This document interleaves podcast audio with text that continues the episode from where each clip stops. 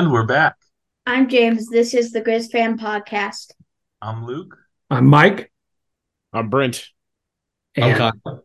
Ooh, Kyle's here. Oh, wow. And I'm James. Yeah, you, you, yeah. You're James. We know. Yeah. Are you ever going to take this serious again? No, I just want the Grizz Fan Podcast.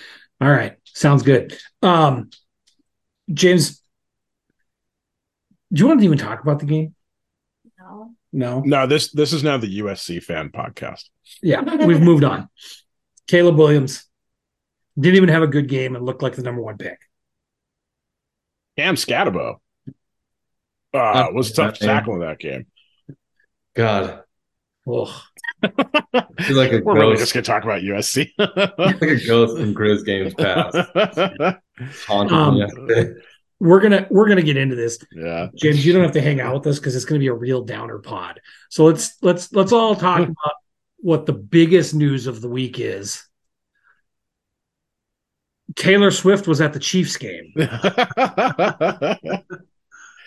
you guys think that when Taylor's management team was sitting around, you know, at the conclusion of the Eras tour, and, you know, like most of them were saying, oh, her, her import, her cultural impact can't get any bigger. But then, like, there was like an intern in the back who was like, well, you know, there is a kind of brand of dude who doesn't like Taylor Swift that watches a lot of N F L.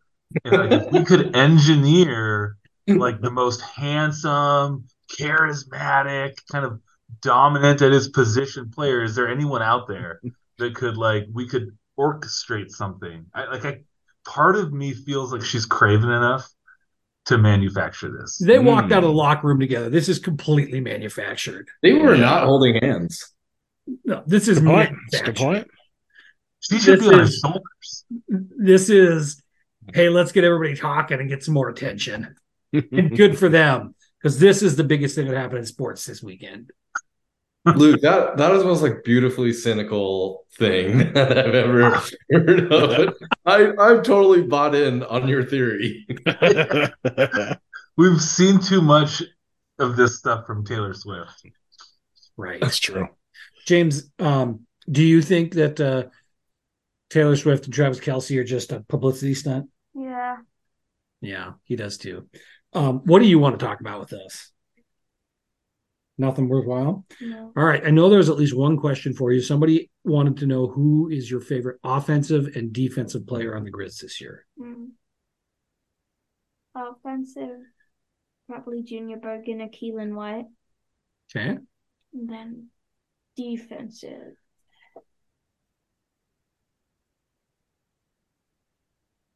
Braxton Hill. All right. Big neck Braxton. All right. Did not confirm neck size, by the way. That's rough. Um, do you think that your favorite player should get the ball, the ball more? How does Braxton Hill get the ball? No, we're talking about Junior Bergen. Come on. Gets the ball more than Junior Bergen does. Use your thinker. I mean, Braxton Hill caught a great interception in the game. Good point. Tip drill. No? All right. No. He said yeah. Right. Anything else for James? James, we need your picks for this week. Do you want me to get those? Are you ready? Up you guys got them up, or do you want me to pull them up? I've got them up, but if you've got them up, shoot. Go for it, Luke. You got it. All right, James. Um, what do you think about U C Davis going to Cal Poly? U C Davis. U C Davis. What do you think about Weber State going to Northern Colorado? Weber. Weber, okay. Although Weber's and, offense looks bad too. Yeah. That was, that's yeah, that's tough. Yeah. What do you think about Northern Arizona going to Sac State? Oh, Sac Northern State. Arizona has looked good recently. Oh, yeah. Great. They've looked great. Might be the most underrated team in the conference. Yeah. Yeah. I'd still say Sac State. They could definitely be Division One guys. Yeah, throw like UMass at them or something. Yeah, they do. No. Okay, it's going to be a great pod. Then we have Idaho going to Eastern Washington. Mm. Idaho. Yeah, that might be a home game for Idaho. We'll see if they uh, they didn't even fill the dome for a big matchup. Yeah. Yeah. They have six thousand empty seats. Portland State goes to M S U. M S U. And then we have the vaunted Bengals of Idaho State coming all the way to U M for our homecoming. Mm. This is the first homecoming where I've actually had to think. While you're thinking, James, Mike, have you explained to James betting odds yet? Uh, no, I was kind of it's thinking someday – you and Coulter could fill in what Grandpa Tom hasn't uh, hasn't already. I was going to say Vegas might have a hard time setting this line this week. No, Vegas will set it Grizz plus seventeen and completely ignore any any of the factors that are actually going yeah. into the game. Am I wrong? Uh, no. It's good. I don't know what to do if they come out with Grizz plus seventeen. Um. I don't know what I do. I mean, I have some ideas. No. Hey, Bubba, anything else you want to tell us? James, we did have a question for you on eGriz from Everett Grizz is wondering, what is your favorite pizza topping? Pepperoni. All right, smart man. We're Maybe I missed it. Job. Maybe I missed it, James. Who did you get in this in this Idaho State Grizz game? Let's see, at the start of the year it was the Grizz, but I don't know if I trust Bobby anymore. What? I mean, you're ten. You're innocent. You've got no other negative thoughts. I feel like you have to go with the Grizz. All right. Home. That's fair. Yeah. Here we go. I like it. Homecoming. When's the last time they lost a homecoming? I was there. It wasn't as long ago as we think. Like nineteen eighty-two. It, it, no, no, no, no. It might have been Bobby's first year. Yeah, we've we've lost homecoming games for sure. Yeah. Okay, so you got the Grizz pulling this out at home. Hey, but there's going to be a parade next week. Yay! Are you going to be in the parade, James? Yes. All right. I, most of you are. One of you might have an excuse. Uh, I, I signed up for the homecoming hustle, but I'm always looking for an excuse to not run. You can hustle your way down the street in a Nugent for Mayor shirt. Exactly. I'll walk it anyway. I'll walk the distance. Perfect. Perfect. Homecoming twenty eighteen, Montana lost to Portland State. Wow. That was a brutal game, too. That right? game was awful. Yeah. Wow. Was it that twenty? Oh, no, that was Sac State. No, yeah, twenty-two twenty. Yeah. Oh, it was twenty-two twenty? Wasn't that one where they kicked the, the really long field goal at the end to win? Yeah. Yeah, we've had some bad homecoming games. Oh, rough. All right. Thanks, Bubba. Mm-hmm. See you, James. See you, dude. Yeah. All right. Um. Where to start? Well, people are probably wondering why our sound's all weird tonight, maybe. Um. Oh, yeah. That's because you went and you went and got fake sick and tried to ditch out on the hardest pod. I, of the year. Yeah, yeah. But, no, I, I wasn't afraid of this pod. But the rest of us, the rest of us, are like, nope, we'll we'll switch to Zoom and get at you. Yeah. No, came down uh, positive test for COVID for me, so we had to, we had to pivot, but. Uh, wouldn't miss this pod. Uh, definitely not, unless if I was out cold. So, that, yeah. That, that false positive joke is gold. I really don't know why you don't like that. Yeah. it's it's good. It's a good joke. It's a good Lots joke. Of false positives in Grizz Nation right now. Indeed. Hey, hey Kyle, Kyle thanks for coming on, because I know you have the heart to say things I can't. I was pretty fired up yesterday. Um, you had some solid gold tweets, dude. This so let's kind of let's kind of start here. Um, losses in Bobby Hauck's U M coaching career that are worse than this one.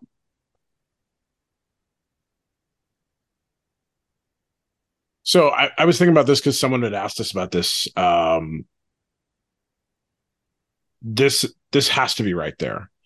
I think I think for a lot of us, the twenty eighteen Brawl of the Wild loss, I don't know if that was as bad because we, I think in that year we were both not very good teams, but in terms of like the emotional toll of the loss, that one was way worse. Like I think to everybody in Grizz Nation, but in terms of a situation where they should have been favored and just should have won the game, this one's got to be right there. Three and oh Grizz, top fifteen ranking versus zero and three um, N A U.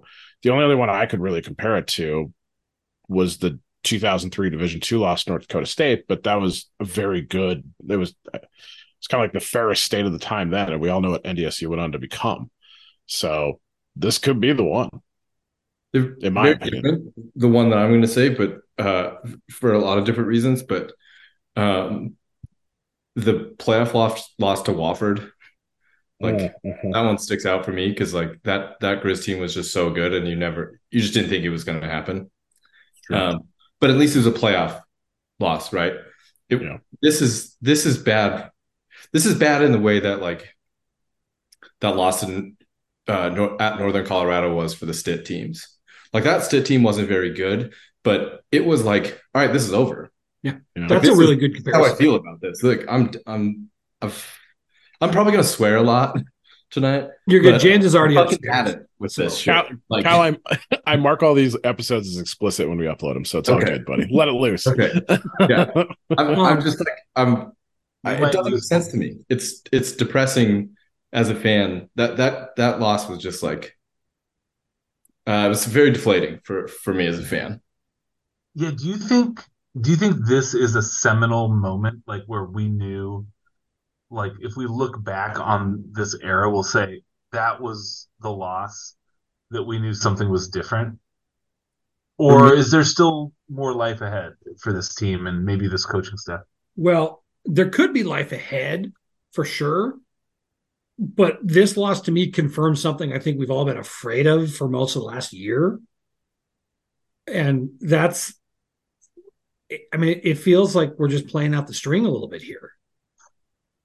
Um, you know, and this coaching staff doesn't have a contract beyond January, which, you know, I think I said it in the first pod we did, but if Bobby had wanted a contract extension during the offseason, he, he would have got one. I mean, the rumor was, is he had one and he turned it down. So that's rumor, rumor. I mean, you know, I know somebody asked us about this in the questions, but I mean, it's reasonable to, to ask, like, it, are they done after this year by choice? And is that, you know, impacting anything? Yeah. I mean, if if it is, like, it's completely legacy tarnishing.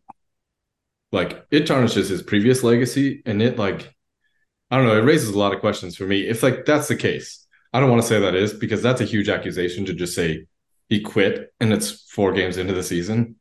Like, that's a massive accusation to make. For me, the, that loss just confirmed, like you said, Mike, all of these concerns that I've had, uh, that I've really built up since like the Weber game of last year. For the record, I don't think he's quit. Like I don't, I don't yeah, I don't either. I just think that there's just a whole lot of deficiencies, and they haven't done anything to address it. And his leadership is completely. Uh, well, it's different. It's just different than absolutely. The expectation he set the first time around, right? Mm-hmm, mm-hmm. Well, he seems too young and too competitive to be done coaching. Like, I can't I imagine think, that guy retired. I don't think he'd be done with football. I just think that, you know, he's he's a guy in his fifties with a tremendous amount of coaching experience and a good overall, you know, coaching record. Yeah. And there's probably a lot of fun experiences he can go out and have, you know, assistant special teams coach at a big, big program, or, you know, I mean, like there's probably things he could do that would be awesome football experiences. And who knows? I mean, he could be back here next year with a, a big contract, and this could all be a bunch of nonsense, but you know, everything you hear in the coaching world, even when it comes to recruiting and the whole idea behind like the university system, convincing the, the Board of Regents to let them do multi-year coaching contracts was for stability. So it is just, it is very odd to me that this coach who has had multi-year contracts for a long time doesn't have one. Yeah, to me, he just, like a cir- circling back, he just seems too competitive to give up. I don't think he's given up. No, but, I don't think but, he's given up either. But if that's if if we're correct about that, and I'm pretty sure I am, like, then my sense is, like, what's going on?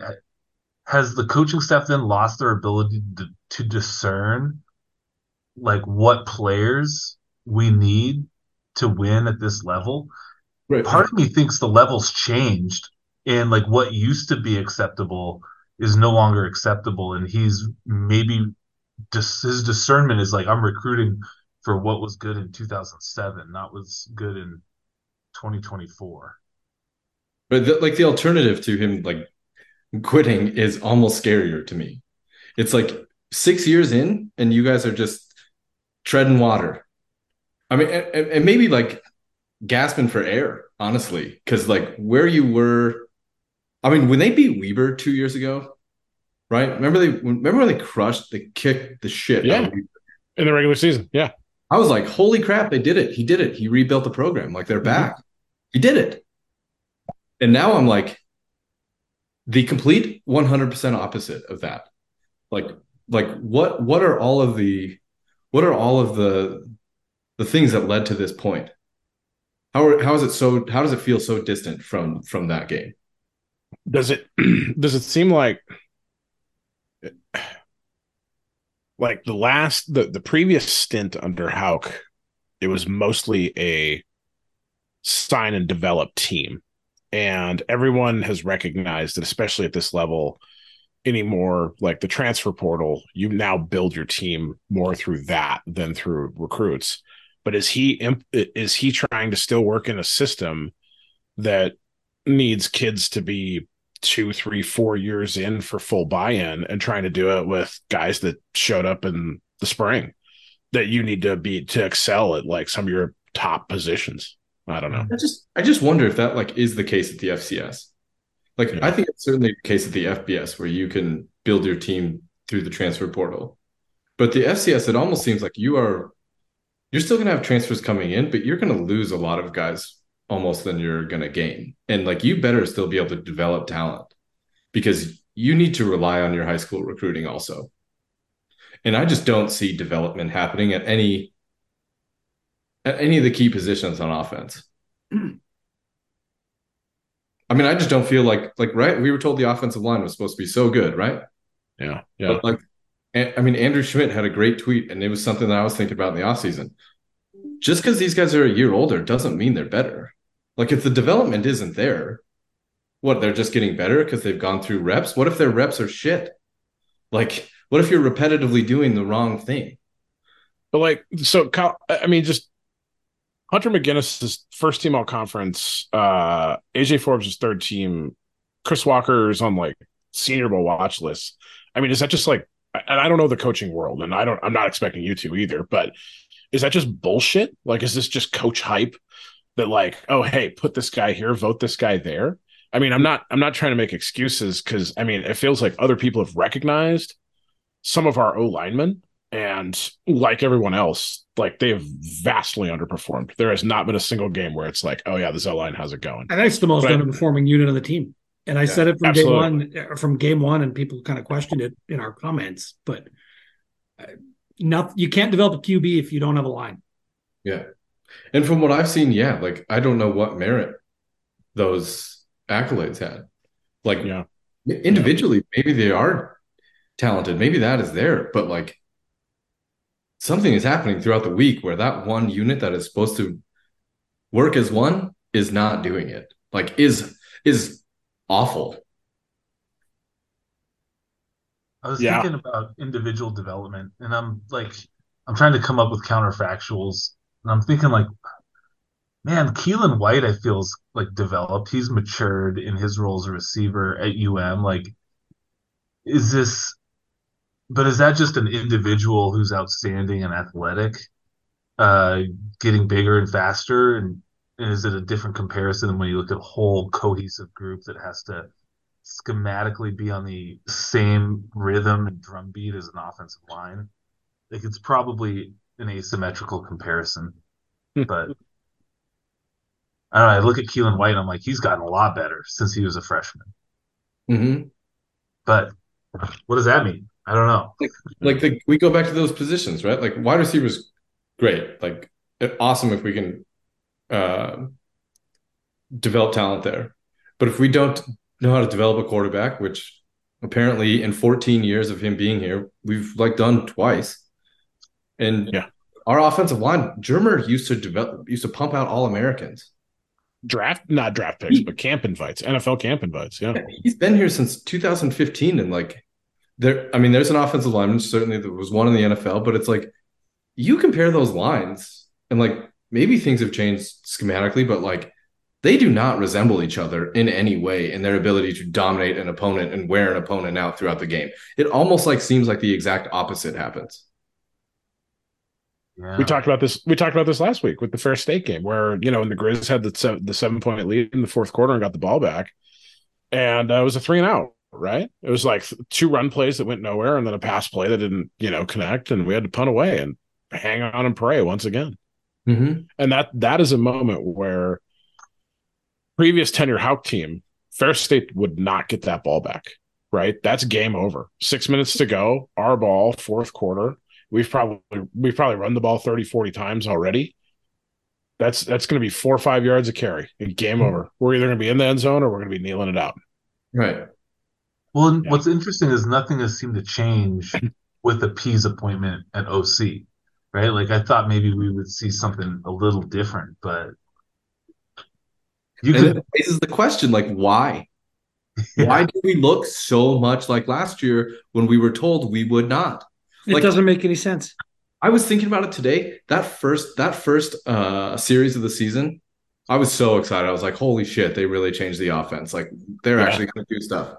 Dude, that's the biggest fool's gold that I've experienced in Grizz football since Stitt beat North Dakota State. Because it's just different. Like, it's just gone. It's gone. Like, we haven't we haven't seen them really do that since since then. The thing that amazes me is it, you know, everything that felt like it was costing last year is still there, even with a different play caller and, you know, game plan or whatever. And it just, it boggles my mind. And again, there's a, so many people who have played this game farther than I have, who, who are smarter than I have. But for multiple years now, it just seems like we cannot design an offense to avoid our weaknesses and play into any of our strengths. Mm-hmm. And it's like with a sophomore Q B and potentially a senior Q B who's not the greatest passer behind an O-line that clearly is as good as we thought, like wh- where are the quick slant routes? Where are the quick short, like just three steps and booms? You know, like yeah. it. So many of the things that where Vidlak was running for his life yesterday were plays that were taking way too long to develop for what we've shown we are so far. Yeah. Yeah. It creates so many questions for me. Like, like do they not trust the offensive line? So they do this. Why, do, if that's the case, why don't they trust the offensive line? You've been here six years. What, like, I just keep going back to that. There's so many things that I can throw a question out. And like, if I threw it out to the program, they could try to defend it. But then it's like, okay, Um, you don't trust your offensive line. Why? Okay, you don't think your quarterback is ready yet. Why? You don't think your quarterback is ready yet, so why don't you design an offense around him that makes it a little easier for him to do things? Like, like there's all these things that no matter what they were to respond, there are like, it creates more questions of just like, what the fuck are you guys doing from an organizational level in your game planning throughout the week and in your program planning? Like, I'm just lo- I'm just honestly just lost, and maybe I've gone off the deep end. But I'm just, oh. Well, I would I would contest. Sorry, Luke. Uh, I would just quickly say that I, I wonder if I think they do trust the O line, because wouldn't in a system, uh, and maybe it's it it seems to be falsely placed right now, because in a system where you don't trust your O line, aren't you more screen screens, quick passes, like a lot more like short, quick, rapid happening things, and that's like not a part of this offense at all right now. You would, yeah, you would think so. But then you're four games in and you've had no proof that this offensive line can keep the Q B clean uh, or run block consistently throughout a game. So I don't know what the hell you do. Right. Right. Yeah. Uh, Vidlak goes twenty-three of thirty-seven, which is sixty-two percent, right? But I mean, that's a little bit of a mirage because we go two of twelve on third down. So like a lot of the, a lot of the misses are when they really count. But he mm-hmm. eats seven sacks. But those are, I think those Back are related because I, there, there's a book on what to do against us on third down. And we get into so many third and long yardage situations. And then teams just come at us because they know that our, our O-line is struggling to block. And whatever call, play we call is going to take too long to develop. Yeah. yeah. Like, where's the, like the, where's the ability to like set up a uh, a matchup that you can take advantage of? Like these receivers that they have, they're so like multi-talented. Like why doesn't Bergen ever come out of the backfield? Why don't we ever see them like, well, I, I just don't see them very often seem to put guys in position to take advantage of specific matchups and just eat that matchup all game long. Just exploit weaknesses in your team. In the in the opposing team. Like, I just feel like we haven't seen that this entire time that this coaching staff has been here. It almost seems like they have a playbook and there's like a random number generator that calls the plays instead of calling like the plays within a thematic, like we're going to set their defense up. You know, we found a weakness in in what we're seeing. It's just like, oh, now it's time for this play. Now it's time for that play. Uh That's kind of what it feels like. Like they're just smashing the the B button in like after randomly picking a formation or something. Yeah, I I think I said yesterday. I was just trying to imagine like Bobby and the offensive staff like playing Madden and not not and like not being able to score and being like, why is this offense thing so hard? And it's like it's not like rookie mode. I mean, it's hard, but it's not as hard as you're making it out to be. Guys, did. Did Eli Gill? I was I was watching the. the I wonder if he got hurt. Like the tap room in Shelby, so I couldn't really hear the audio very well. But he came um, back in. Did he get hurt? Because he only had four rushing attempts. I mean, Xavier was Xavier had his better game of the year, his best game of the year. He cooked. So I don't know if this was a hot hand thing. His twenty-four yard touchdown run was very nice. He had a couple other pretty decent little runs. So I don't know if it was a hot hand thing or what. You know, I know that they like to say it for Q Bs, and if you've got two, you don't have none. You don't have any. I One of the things that st- stood out to me at the first part of the game that I watched, and then we went to a wedding that, thank God, was a lot better than the game. Um, we rotate the running backs too much. Like Did last year, too. It, it Like, nobody can get into any sort of rhythm. And, like, I get that you don't want to overuse anyone, and I get that football has a one-two punch thing, but it's like one series it's Gilman, the next series it's Harris, the next series it's Osmo, and it doesn't seem to take into account the, like, situation or where they are on the field.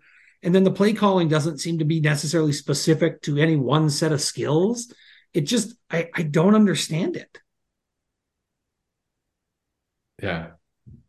Yeah, I think that's the most frustrating thing is I'm just at a complete, like, a, a, just at a complete loss of understanding of what is going on at every at every level of their program, like from their planning to their game planning to their in-game substitution to the just everything. I'm just like, what are you guys doing?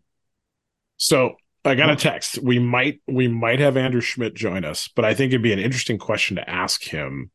Is because in two thousand eight when he played on the Grizz, up until Chase Reynolds like really got going, um, we rotated him, Chase, and we had a third guy. I can't remember who it was. Was it Brady Green?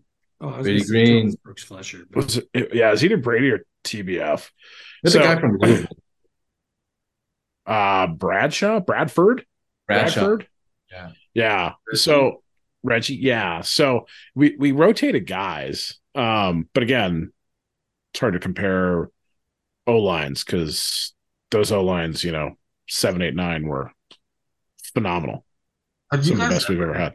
Have you guys ever looked at like what running backs used to do in the like the eighties? Um, it's obviously not ideal, but if you just search what like Herschel Walker did for rushing attempts in college, oh my god, he went Heisman winner Herschel Walker, three eighty-five, three thirty-five for like attempts, like carries. Like think about over eleven games, how many carries that is. Like Barry Sanders, his Heisman year, he averaged thirty-one carries a game. Yeah. Yeah, obviously. You'd get arrested. You'd get arrested now if you ran a running back thirty-one times. Like, you were not abusing that young man. But we could run a guy twenty attempts, you would think, right? Like, the training's gotten better. The athletic training staff is certainly more sophisticated. It seems like we could manage that. I just, I just think that they're like, this is my big question is, is this like, we thought we were going to see a different offense, right? But it seems like we see the exact same offense. It seems like we don't try to get our superstars the ball, our playmakers the ball really that hard. Um, all the questions that we had last year, we still have this year, right? But we changed the O C. So did we change the O C, or is the O C actually the H C? And he's just like, we're not going to do certain things because I don't think offense is that important. We're not going to, we're not going to do like creative stuff on offense because that sort of shit just doesn't, doesn't win games. He doesn't think it wins games because he's an antique. It's probable. And then, you know, if, if that's the case, then the thesis is we have this ferocious defense that's going to hold squads to like under twenty-one points a game. And, you know, like, We don't. That just, you know, that just turned out not to be true this year. Yeah. With the- we haven't even we haven't even started talking about the defense and the scheme, and it, it, it, it's so clear that teams have figured out when they need yards how to get them. We're so bad on third and long right now. Yeah. Yeah. Oh. Oh man, the the thing about Zoom is that we get drop ins. Yeah. Hey. Everybody's favorite backup running back Andrew like, Schmidt has joined the uh, the wake here. Good to be just, here. Just like a it's, party, you want to walk in like twenty minutes late, you know? I, I have a ham somewhere over here that I had during softball. Maybe I'll break that out. It's deserved after this weekend. Uh, cheers, Andrew. Cheers. Cheers. Uh, so, Andrew, um, you were really quiet on Twitter this weekend, so we don't really know your thoughts. You know, that, that picked up a lot of traction, didn't it? Like, uh, I... I I mean, I'm pretty mad after the game, I think understandably so, but I think a lot of Grizz fans are mad right now, and justifiably so. I think it's not great. Like, this is, as I said on there, like, this is right up there with two thousand sixteen Northern, losing to Northern Colorado. Like, I, I mean, I don't know this feeling. I've never lost to N A U when I played.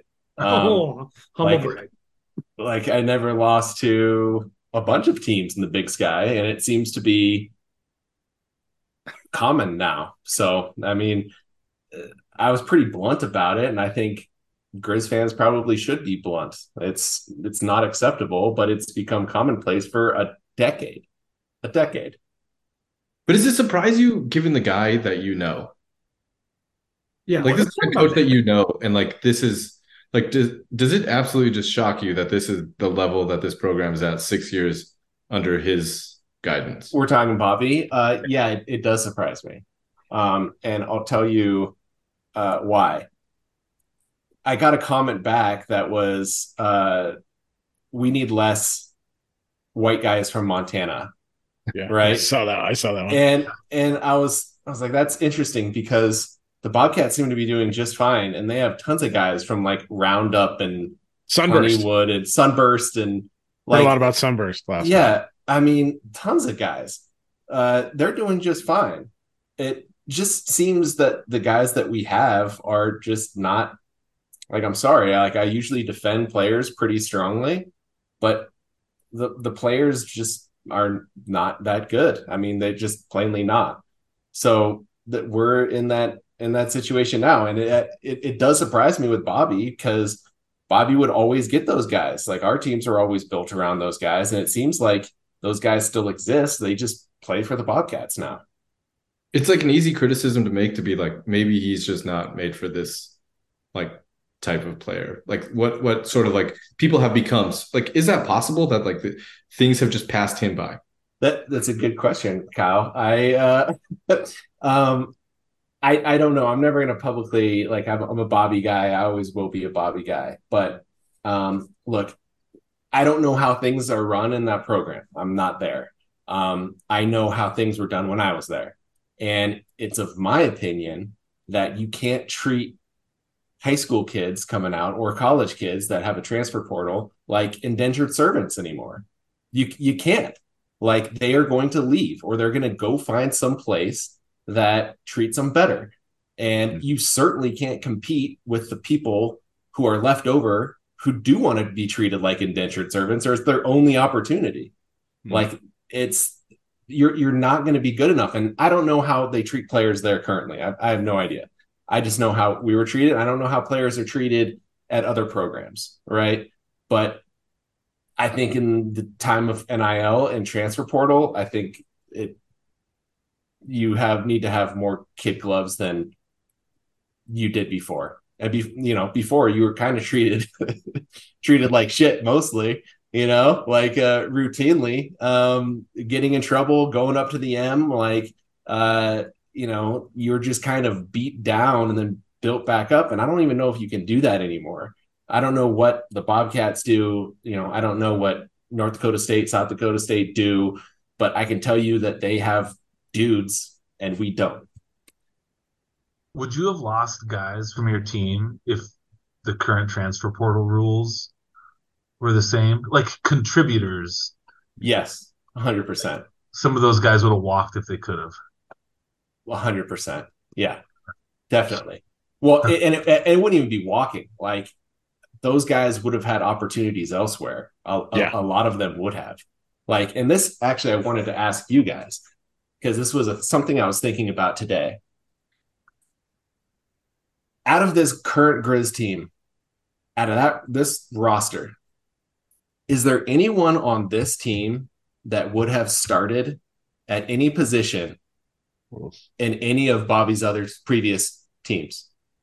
And a step further, is there any player from the second run that Bobby's had that would have started for any of his other teams in his previous run? I can think of Touré. Yeah. Three names on this team. Who wasn't a house Stick recruit. Stick right. recruit. Smart, right? I think the names that come to my mind are Governor, Cale Edwards, and Bergen. I think those are the only three guys that would have a shot. From, from this team. Yeah. I mean, yeah, maybe. I mean, maybe. It, maybe. Croy I mean, was a good D N. Murphy was, was a good, good D N. Yeah. Like, you know, like, uh, who was it? Nitro, DeLuey was a good D N. Like, uh, like we had tons of guys. C J Pitcher, you know, like, uh, we we had tons of guys that were good at that spot. So I don't know, may, maybe. Um, but that, I think, right there is a question I have been pondering, like, kind of all day. And I mm. don't think there are many, and I think that's the problem. See, I would have bet oh five and oh six would have liked to have Dalton Sneed at quarterback. We did. His name was Jason Washington. Oh. Oh, my God. Uh, yeah, no, I mean. Uh, yeah, I, Justin Ford would have started on a few teams, I think, but not a lot of them. Not over Tremaine and not over no. Jimmy. Yeah, no. Definitely not. What about, like, Dante Olson or – I mean, I over. I mean, those linebackers that we had were all like dudes. Like they had, they they rotated a lot. Like yeah, and you had I, like six of them. Yeah, yeah. Like from t- Tyler Joyce. I mean, shit, to, Dante Olson won the buck. I mean, like that's. But I mean, the that, fact that we even like we're we are finding a few guys to try and argue about proves. Yeah, that. I mean, I mean, and those guys like. Tyler Corwin was a guy under the radar guy that was solid, like just a solid dude. Kyle Ryan and uh, Alex Hawthorne and uh, Mookie Foreman and mm-hmm. like mm-hmm. all of those guys were were solid, sure tacklers, did the, what they were supposed to do. Like, you know, I, I can't think of many. I understand he won the buck, you know, like, but I think that the talent of those teams was just overwhelming, which is why we were so good. I mean, I think the current talent level of the Grizz football, it's like a bunch of guys like me starting. Like, you did not want me starting for you, okay? And this current Grizz team is just like a bunch of schmittaculars out there. they're just they're just not, like, I'm sorry. It's like, I don't mean to to like put the kids down, but like, it's bad. It's it's bad football. Andrew, before you before you hopped on, we were talking about kind of two things: development of players on the roster, like guys that, and it was something I was going to hop in, but we hadn't really touched on it yet. But you're, I mean, you're kind of floating in there with this too. But like, it's fascinating because it, like, it doesn't feel like guys are getting dramatically better over their career here right now. Um, they either come in and are pretty good and kind of continue on a plane, or they just kind of hold, you know, or, or or they just don't. And then the other thing we were talking about as well, too, was rotation at running back. And you rotated, like, we rotated running back, what, for three, four games in two thousand eight, or up until the Eastern mm-hmm. game, right? Um, It seemed yeah, to work well, out I got, back then. Well, I got hurt. Um, and then, yeah. like, so that was the Cal Poly game. Um, Chase yeah. actually started that game. And then I had that great game. And then the next game I started, I got hurt. Um, and then it was him and Thomas Brooks Fletcher mm. rotating. And then I came back for the Weber game in that monsoon, um, and we lost. And then Eastern was the next game. Uh, so and we rotated quite a bit uh, up until then. And this is actually a uh, segue. Um, Mick Delaney was our running backs coach at the time, and we were playing, and they had two defensive ends at Eastern. Uh, one was Greg Peach, who ended up winning the buck. Uh, and the other one, mm-hmm. I forget, is now a coach. I think he coaches at Sac State, or uh, he was a Samoan guy who we all thought was better. Mm-hmm. And we were all like keying on him. Um, and we had to go and like cut him on six and eight protection, which was like rollouts. And Thomas Brooks Fletcher was rotating in on, on, uh, uh, like the first half, and he kept getting like sidestepped by Greg Peach, which is, you know, fair. It happens. Um, and he comes in the locker room at halftime, and Mick Delaney's like going over adjustments and stuff. And Thomas made the mistake of saying, "Coach, I just can't cut that guy." And Delaney like looked at him and was like, "You bet you your ass you can't cut that guy, because you're not fucking playing again." And, oh, no. Just like, because he told him that he couldn't do it, he's like, well, that's your chance gone. So, like, Thomas didn't really rotate in after that, which is, you know, he was a great player. But, yeah, we rotated. Um, uh, and then until Chase started getting the ball fifty times a game and not being stopped, he kind of just Bobby with the, went with the hot hand all the way to the championship game. So sure. Um, in regards to what they're currently doing, I, I mean, I don't know what the right answer is there. I mean, usually Bobby goes with whoever's getting production, you know, like if you got, if you're rolling, keep going with it until it stops. Right. And then the next game, like if it, same thing. Um, I just think it's kind of hard when your O-line is a sieve. Like, they can't get any push on anyone. They're getting pushed into the backfield routinely. Plays are getting blown up. Like, I don't know what running back you would rotate in there. Adrian Peterson couldn't get yards in, under that circumstance.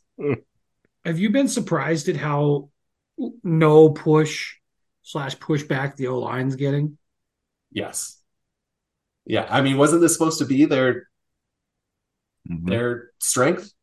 Yeah, they've been they've been here forever.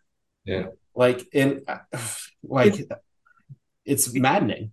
It seems like somehow the offensive line performance is worse than last year with the same guys. Yeah, yeah, and you're getting you're letting N A U just there's that big, uh, I'm assuming Samoan guy uh, that was just pushing them back all day yeah. uh, and just blowing stuff up, and I was just like, it it it surprises me a lot. And usually there's supposed to be some progression and uh, continuity there that you know what another guy's going to do. And then it's just not, it's not good O-line play, and it's blowing everything up. And then you have to go out and ask your quarterback to make throws that he's not capable of making. And he, you know, mm-hmm. it's just, it just cascades. It's, it's not good. Do you think it's possible some of the preseason accolades uh, the squad got were just like, well, we can't give the Grizz team zero preseason awards.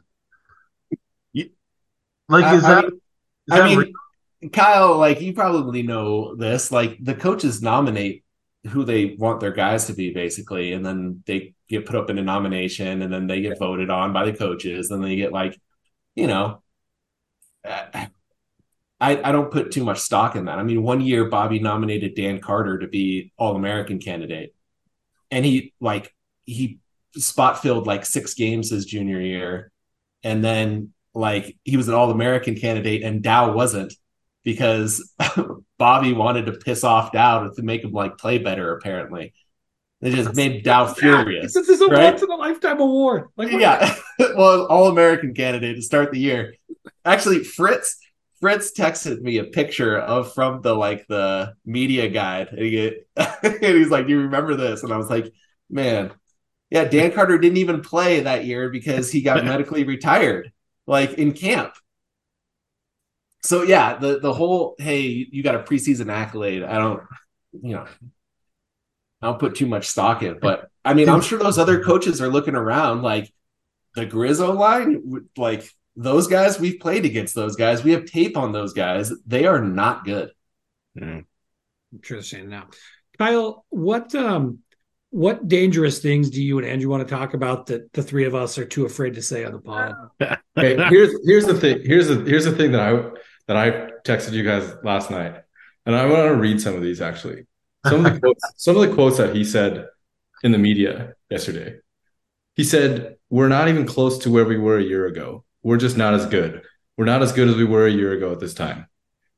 Then, considering the game yesterday, we didn't cover the tight end in three different man coverages. There's nothing complex about it. We had some zone plays where we just busted. Zone game, simple down the presser concepts where we ran the wrong route. Last one. I was very disappointed that we made mistakes and busts on things that are first day fundamental things, things that we did the first day of spring practice. I'm sure they did it all summer on their own and didn't bust it once. We had quite a bit of that. If I was an A D, that was a, that's a Lane Kiffin tarmac situation for me. Hmm. I would have fired him. And that might be extreme, but, like, given given where this program is, like, over the last twelve games, I laid it out on Twitter yesterday, where they are, are over the last twelve games compared to where they were, like, two years ago. It just seems like it's going in the complete wrong direction. Yeah. And, you know, I look back at it, that COVID year, the year that was the year, right? Like, that was the year that he had everything lined up. And it was like, I, we are good to go. We've got Touré. We've got a, a Kim. We've got everything set up. We got a quarterback. We got an O-line. We got a defense. Um, and then the season gets canceled. And then and then yeah. Touré leaves, right? And then after that, it seems like the progression obviously stopped. It fell off a fucking cliff. Yeah. Uh, you know, like, uh, I don't know what happened with bringing in players. But I, do me a favor. Like, watch a South Dakota State game or watch a North Dakota State game and just look at the size of their players. They make Montana look like a J V squad. They they do. And I've had this conversation with Coulter before. He said that one of the most impressive things was watching the North Dakota State during their run, watching their backups warm up, because their backups could have been champions as well, because they are all bigger than everyone else. We are not getting any of those guys anymore, and that's the problem.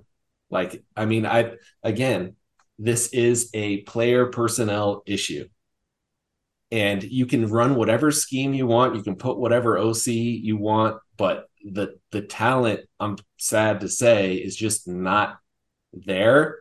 And if it's there, it wasn't developed well. So that's where we're at. Right. That's what I keep going back to, is like, are these guys not talented, or is like the development not there and they're not being put in positions to succeed? Like, are they not doing things offensively that takes advantage of the talent that they have in skill positions? Are they on defense? Is, is this, does this scheme actually take advantage of the talents of like some of their players or what their players would excel at? Like, I really wonder about those things. I don't, I don't know. I'm not, I don't know X and O's well enough to say yes or no, but I get the feeling that for me, it's no. Well, I, I think Pease is a, is a good O C. Okay. I, I think that he's had success with a bunch of guys. Right. And one of those things is when he was at Boise, uh, Doug Martin came in as a linebacker. Right. And he played like both ways initially until everyone's like, dude, we got to put this guy as a stud. You got to put him on offense.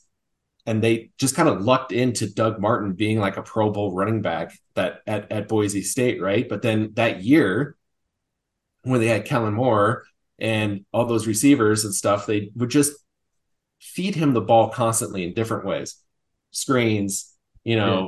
draws, runs, whatever, just get him the ball, get him the ball. I think that that's probably what he wants to do with our running backs, but it's hard when your run plays are getting blown up and you're in second and twelve every yes, series.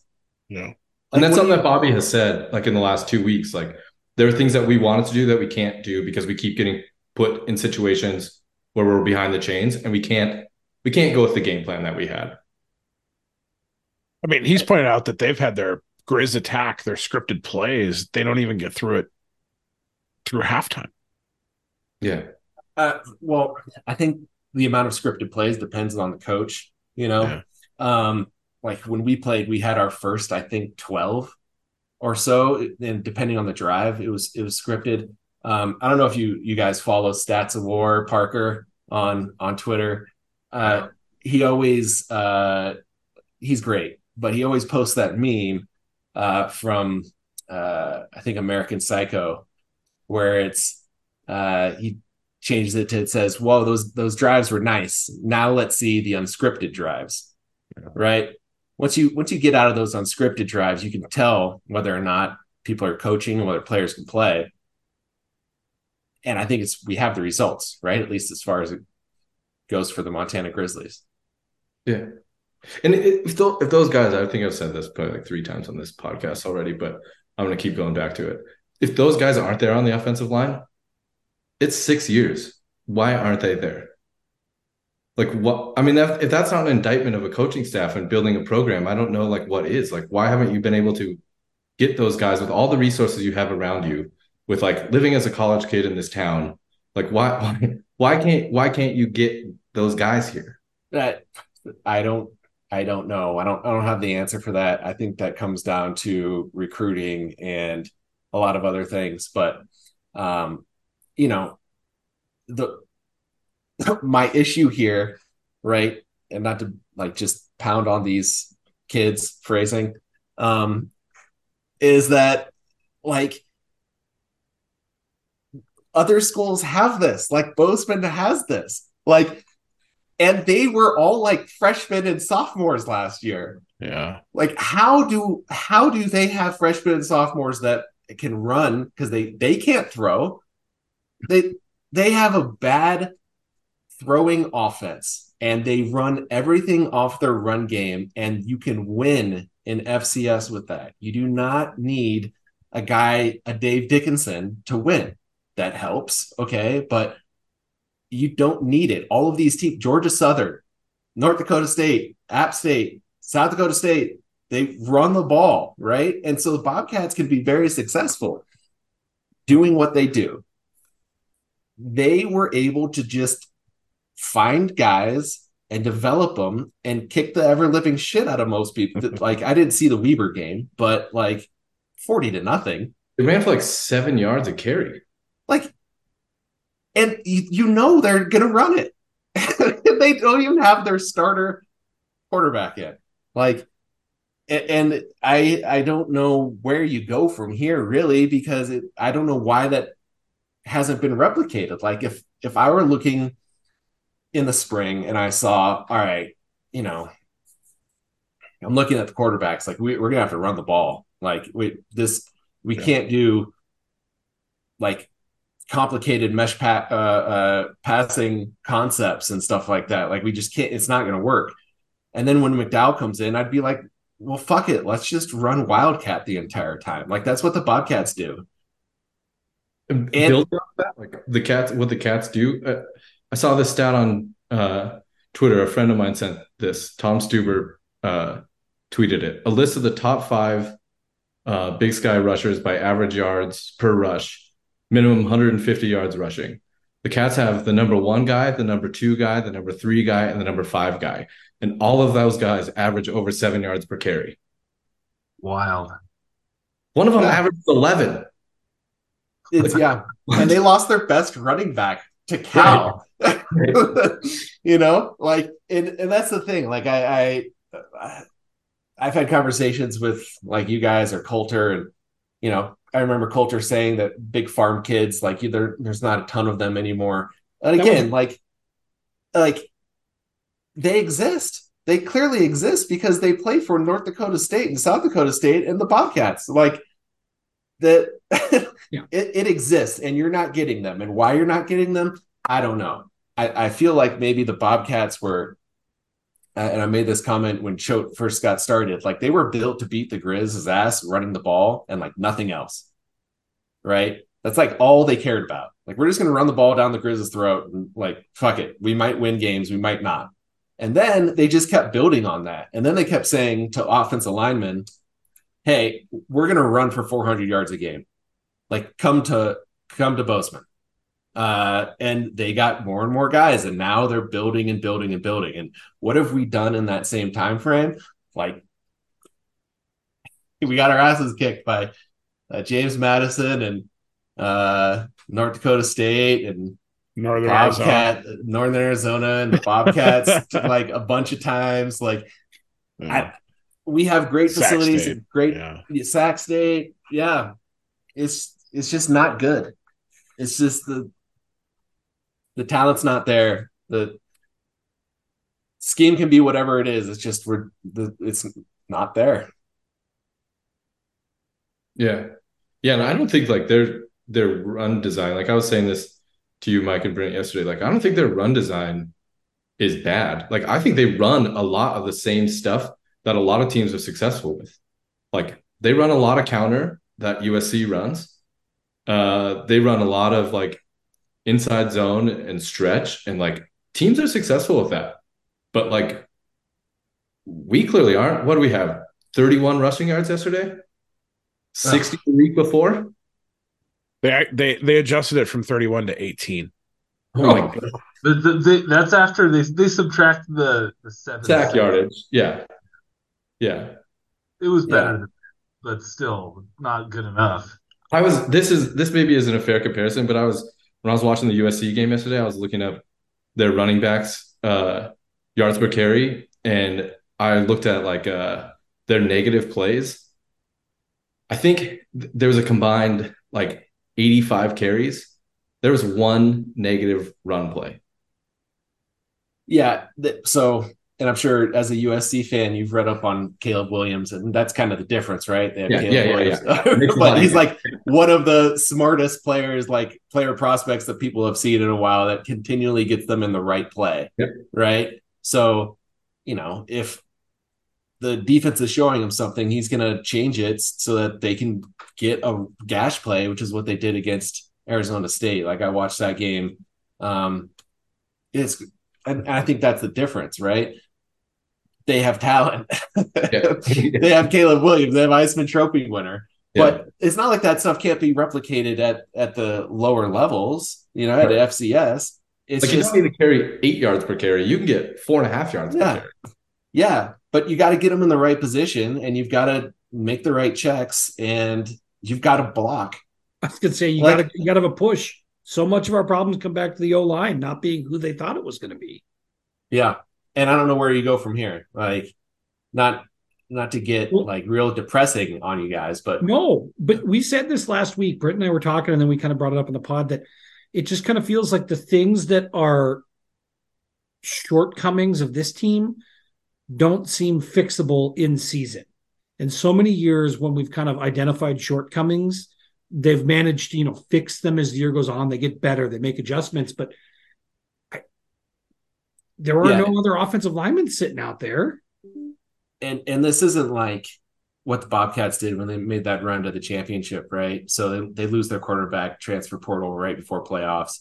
They put in Malott, who is not a great thrower, but then they're like, you know what, fuck it. We're gonna we're just gonna run Wildcat and then try to hit some fades. Like, fuck it, let's do that. And they had a great O-line so that they could do that. You know, like they they they had and they had a sturdy defense. Like I, I made that joke on Twitter. I said, you know, besides an N A I A quarterback and tight ends that are never thrown the ball and a bad O-line and a defense with no skill or size, I think we have everything we need to make a run, you know? But, but yeah. like, I, I mean, we, we don't have the tools, and I, I don't know where you go from here. I mean, I, I don't know where Bobby goes from here. And I, and I think, looking at the schedule, I think six and five is best case scenario. You know, I I truly think that. And I la- last year I was freaking out, and Coulter made fun of me um, that I said they were going to lose three in a row.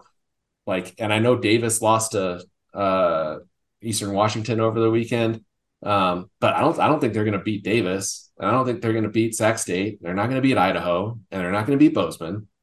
So that's five losses on the season there. That's six and five. So now you're looking at Idaho State, Northern Colorado, and Portland State as wins. And if they play like they did against N A U, they're not going to win those either. And after a six and five season, that might be a, it might be a tarmac situation, Kyle, because yeah. I mean, I don't know where you go from there. Where you go from there? Like, uh, sorry, Luke, go ahead. No, I was. I was thinking, like, where you go from there is Idaho is able to get a competent coach. The Cats have gotten two in a row. Like, why do we think we couldn't get a competent coach? Maybe. Well, like, if it is a tarmac situation, I think there's uh, further up the organizational chain has to go also. I mean, he hired probably, him. Probably hired another the last guy. Probably another conversation. Um, yeah, I think another I mean, thing you another thing you loaded point, conversation. another yeah. thing you could point out too, like so, Eck uh, at Idaho, um, Andy Thompson at Sac State, uh, and then the Cats' last two coaches were um, budding, talented, younger or younger-ish coaches with winning programs that had not been fired once or multiple times from other huh. spots higher up. So yeah, this Montana, this Montana staff, I, I looked this up yesterday. And granted, this isn't the be-all end-all. It's not like some metric that always works. But the successful teams in the Big Sky right now, well, and Sacks Troy Taylor before that, right? Like he was an assistant. Was he like a receivers coach or a tight ends coach at Utah? You know, um, O C. O C. So it's just like, programs that are having a lot of success right now are hiring like up and coming phenoms, and we hired and then all save two of our assistant coaches, everyone else came to us from a termination for lack of, well, I guess Bobby was doing fine at South Dakota State as special teams, but he was fired at U N L V before, you know, Pease was fired at multiple spots. Uh, you know, you just kind of go down the lines and you look at all these guys and they were let go from prior positions for not not succeeding. You know, it's funny that about that, what you were describing those coaches about their resume before they got hired. That fits Bobby the first time he was hired, right? No, yep. It doesn't. Wasn't he? He was like he a was, special teams coordinator. Well, he, yeah, him, it was, was uh, well, yeah, up and coming, wasn't fired. Oh, yeah, okay. Was sorry, in multiple yeah. spots. Yes, like he was yeah. thirty. I think he was like thirty-five or thirty-six when he got hired. Right. Well, and Andrew, what was his that, that assistant staff he brought in at that point too? Those weren't a bunch of guys that were like shit canned at a bunch of other higher up nope. jobs as nope. well. Das- were they? Dasty had just got done playing at Washington. Greg yeah. Rack had just got done playing at Colorado. Yep. Um, uh, I mean, Tom Craig Colson had old. been fired, but he had fantasy. Fantasy was yeah. let go at Wyoming. But like, sure. like this staff, our D-line coach Linehan was like a grad assistant or something last year. And Justin Green has been a mainstay here for a long time. I think you- I could be wrong, but I think everybody else came here uh, from a situation where they were let go at their former program. And I don't presumably mind, lack of, you know, I don't mind the Linehan hire because it, it, he is like one of the only guys on staff that's like young and maybe has new, fresh ideas and is relatable yeah. and doesn't have baggage. Like, you know, I'll let you uh, in on publicly, everyone. uh, uh, on this conversation I had with Bobby that I never thought I'd hear, which I guess take it for however you want. But I was talking to him about uh, when he came back about his punt coverage, because I was always on special teams, right? And I love special teams. And uh, on punt, we always did the pro block, the pro punt protection. Always lined up. It was a zone to man blocking scheme. Uh, and we had like disciplined ways we had to do things. And then, you know, you punt the ball, you spread out, whatever. Uh, and when he came back, he was doing the old swinging gate, which we just absolutely destroyed when it came out, when he, when his first run, and he would always make fun of it. Um, when we were playing people like Northern Colorado used it against us. And we, we tough Harris returned two punts for touchdowns. um because we schemed it up, right? So like when he I was like, coach, what's up with the swinging gate protection? And he said maintenance free protection. And I was like, what? Since when is the, the easy way to do things the way to do things with with you? Like, that's never been the thing, right? Mm-hmm. And that it might be easier to teach. It might be better. They might have advanced stats. Like, I don't know. That doesn't, that's not indicative of him as a guy or as a coach or whatever. But that, that I feel like kind of encapsulates how I feel about this last run at Montana. I feel like people take the easy way. I think players probably do. I don't think they're good enough, obviously, but I, I think we always did it the hard way, and I don't know if that's being done anymore. I just don't. I think he would have, like, the the old Bobby would have made fun of like the three three five. Yeah, I, I agree with you. Like uh, the guys that I've talked to that I knew who played on those early teams, the defense wasn't like a super complex thing. No. It was based, and you took advantage of the talents that were there. And like the three three five, I thought initially was like, they didn't recognize, they didn't think they had a lot of talent. So it was like a way to sort of like overcome that in a way. And then what? They just stuck with it. Yeah. But what I, I was, what I was told I was, anymore. What I was told, it was a personnel issue, right? Like yeah. It's easier to recruit, you know, six foot, two hundred fifteen pound safeties from Montana than it is to recruit a defensive lineman. Right. So it was a scheme related. And again, why are you doing the easy way and just like, oh, I'm going to recruit more small kids? Like, those kids exist that you need. They play for South Dakota State. Like, go get them. Like, what? Don't take the easy way out. And I think once you take the easy way out, it becomes easier and easier to take it every time. I mean, as was pointed out to me, there was a kid that was like at Carroll or Rocky or something that uh, now is like a defensive lineman for Idaho and was kicking ass against Sac State. I mean, I don't know how I don't know how that kid goes to Idaho. I mean, yeah. I mean, you know, he's like six one, two sixty. So Andrew, God, I was gonna could need. Yeah. Andrew, I was gonna ask you this, because this this pod is a is a bummer, is a motherfucker. And I so this like last week we were saying the exact same thing. In two thousand eight, the Montana Grizzlies had to kick a field goal to beat a Central Washington team that had a lot of like weird transfer talent on it. Ton of drop downs from the Pac twelve. Tons of drop downs, like guys that went on the C F L and the N F L. Like, it was like this super weird squad.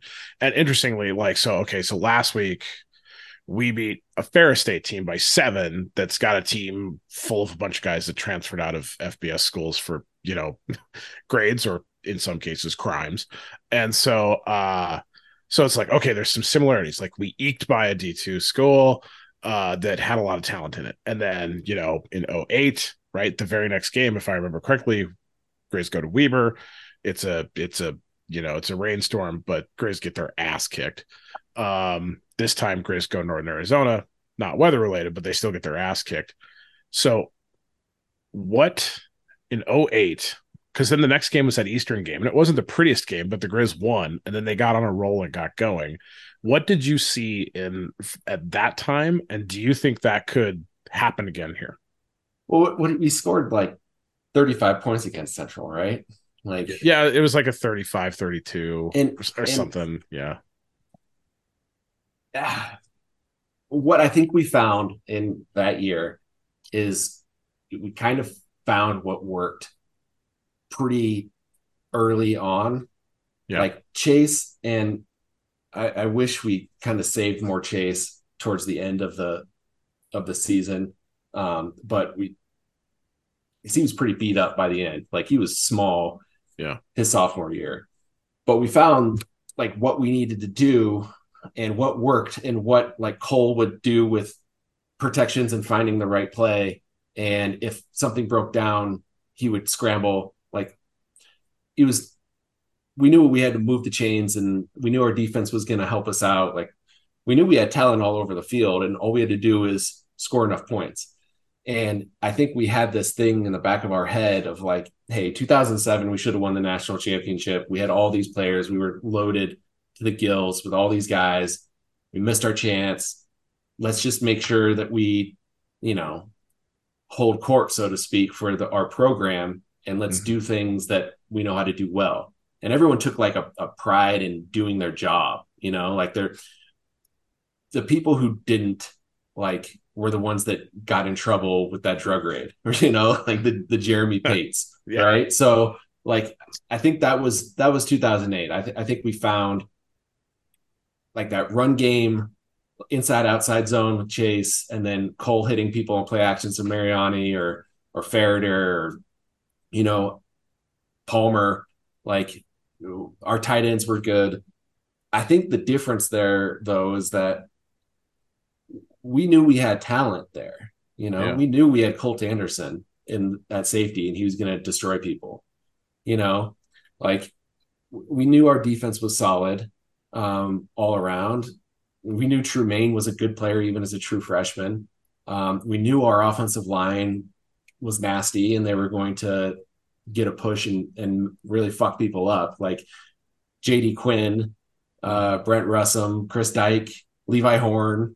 Like all those guys are massive human beings. Colin Dow, Taryn Hilsland, you know, like massive, massive human beings and athletic guys. So, like, I think we knew that we could rely on something, and we could hang our hat at least on something. So, what was the week like after that Weaver loss? Was did was there a change from the staff, change from the players? Was it just quiet confidence? It was, we all fucked up. We're going to get it right. Like, yeah. you you are going to do your fucking job. We're the Montana Grizzlies. We're not going to. At that point, you got to understand, like at that point, we had won the Big Sky, I think, ten straight years. So, yeah. like, we didn't want to lose, be the ones that lost it, right? Like, that was on the line. Like, I remember seeing our, the year that we won nine straight, like coming into meetings, our playbooks said make it ten on the front of that, right? Yeah. Oh, geez. Yeah. So like it was ever present. Like you're not going to be the ones who drop the conference title to anyone, you know? Mm-hmm. So I, I think it was very present in our minds, and we knew that they beat us up in a monsoon that would have been different under different circumstances. And we got our opportunity to do that in the playoffs, and we kicked the, playoffs, the shit out yeah. of them. Yeah. Like, like, come up to Wagriz, we will beat the shit out of you. um, and that was the that was the confidence. I think that um, I think I've told this story before, and I tend to ramble, but uh, I got wings with some guys who went to Northern Colorado, um, and uh, they played in the same time as as me. And they're like, "Oh man, you played at Montana? Like when you got off the bus, did you just know you were going to kick the shit out of us?" And I thought that was really funny because yeah, we did. Like we all knew that we were like physically stronger and meaner and like tougher than everyone. Um, and, and, you know, if you beat us, fine, but we're going to, we're going to make it really hard on you. Um, and that was that Weber game. Like we, we had that chance, and that was that whole, that whole week uh, was, all right, we've got Eastern Washington. The last time we were there, they like paint, painted their numbers on the field black for like their black flag game or something like that. And this is before the red field. We knew that they were going to come out and they say that we are their rival. And we were like, fuck that. We only have one rival. Um, because at the time Idaho was gone, you know? So that was kind of like Deion Sanders. They made it personal type thing. Like we're, we're just going to go down there and kick the shit out of them. And then, I think after that, what did we have? Like N A U and Idaho State and Portland State, a bunch of teams that we knew that we were going to beat bad. Um, yeah, and and so it kind of just progressed. Like we knew that we were going to get better. Like we were gonna we were gonna play our game, and that was kind of the feeling that whole week. So then, you're head coach right now. Like, what do you do this week for Idaho State to like I mean, take that first step? I well. I mean, coaching wise, like motivation wise, personnel wise, like sure. I yes. I would I would tell them like, well, first they'd be running on Monday. Uh, they'd have nothing easy. Everything would be difficult. Um, and then we would, hey, we are going to run the, the ball fifty, sixty times. And if you can't block it, everyone's going to see it. So do your do your fucking job, but we're going to run it. We're going to run it some get, again. And then I would tell the defense, you're going to hit those guys as hard as you possibly can. And every single play, like, I don't care if you get a personal foul, like hit them as hard as you can. Like we're, we're not going to uh, be weak in this game at all. And then I would put in McDowell and just run Wildcat the entire day. I'd try to run for five hundred yards is what I would do. And if it works, it works. Maybe you have your problem solved for the time being. And if it doesn't work, you're in the same position, because I can tell you right now, like you're not, you're not going to beat teams throwing the ball downfield the, the way you have been. I mean, I don't, I don't think that they're capable at that position to do that. Does it feel odd that, uh, sacrificial lamb Idaho State is coming in here for homecoming? We're like, we don't know if they're going to win. I, I think that's another team I never lost to. What's um, what's the spread that makes you comfortable? I, uh, I, ooh. Andrew, I mean, you're on the the oh five team lost in double overtime there. Did we? In Pocatello, or was that, that was oh three? Jared, Jared Allen. No, that was oh three. I thought it was a oh okay, you might be right. I don't know. Yeah, I never played against Jared Allen, I don't think. Yeah, yeah, I think, yeah wrong. No, nope, I'm wrong. I'm wrong. Yeah. They had yeah. like really good receivers that year. They had Jared Allen. And they had Jared yeah. Allen. Yeah. Yeah. I, I mean that was oh three. Yeah. So spread of seven. Like, can the Grizz score like thirty points? I don't know. Like, can uh, Idaho State? I, I don't know. I like uh, I I don't know what it's in. It's in it's in Missoula, right? Yep. Uh, ten. Oh, man, I don't know. Like I I'm really hoping that the fans show up, because at this point in time they might not. Well, all those guys who said that uh, they don't want to root for a Montana team that's six and five playing against San Jose State um, get to cheer on their six and five Grizz playing against uh, Idaho State. Yeah. Success. Mission accomplished. Yeah.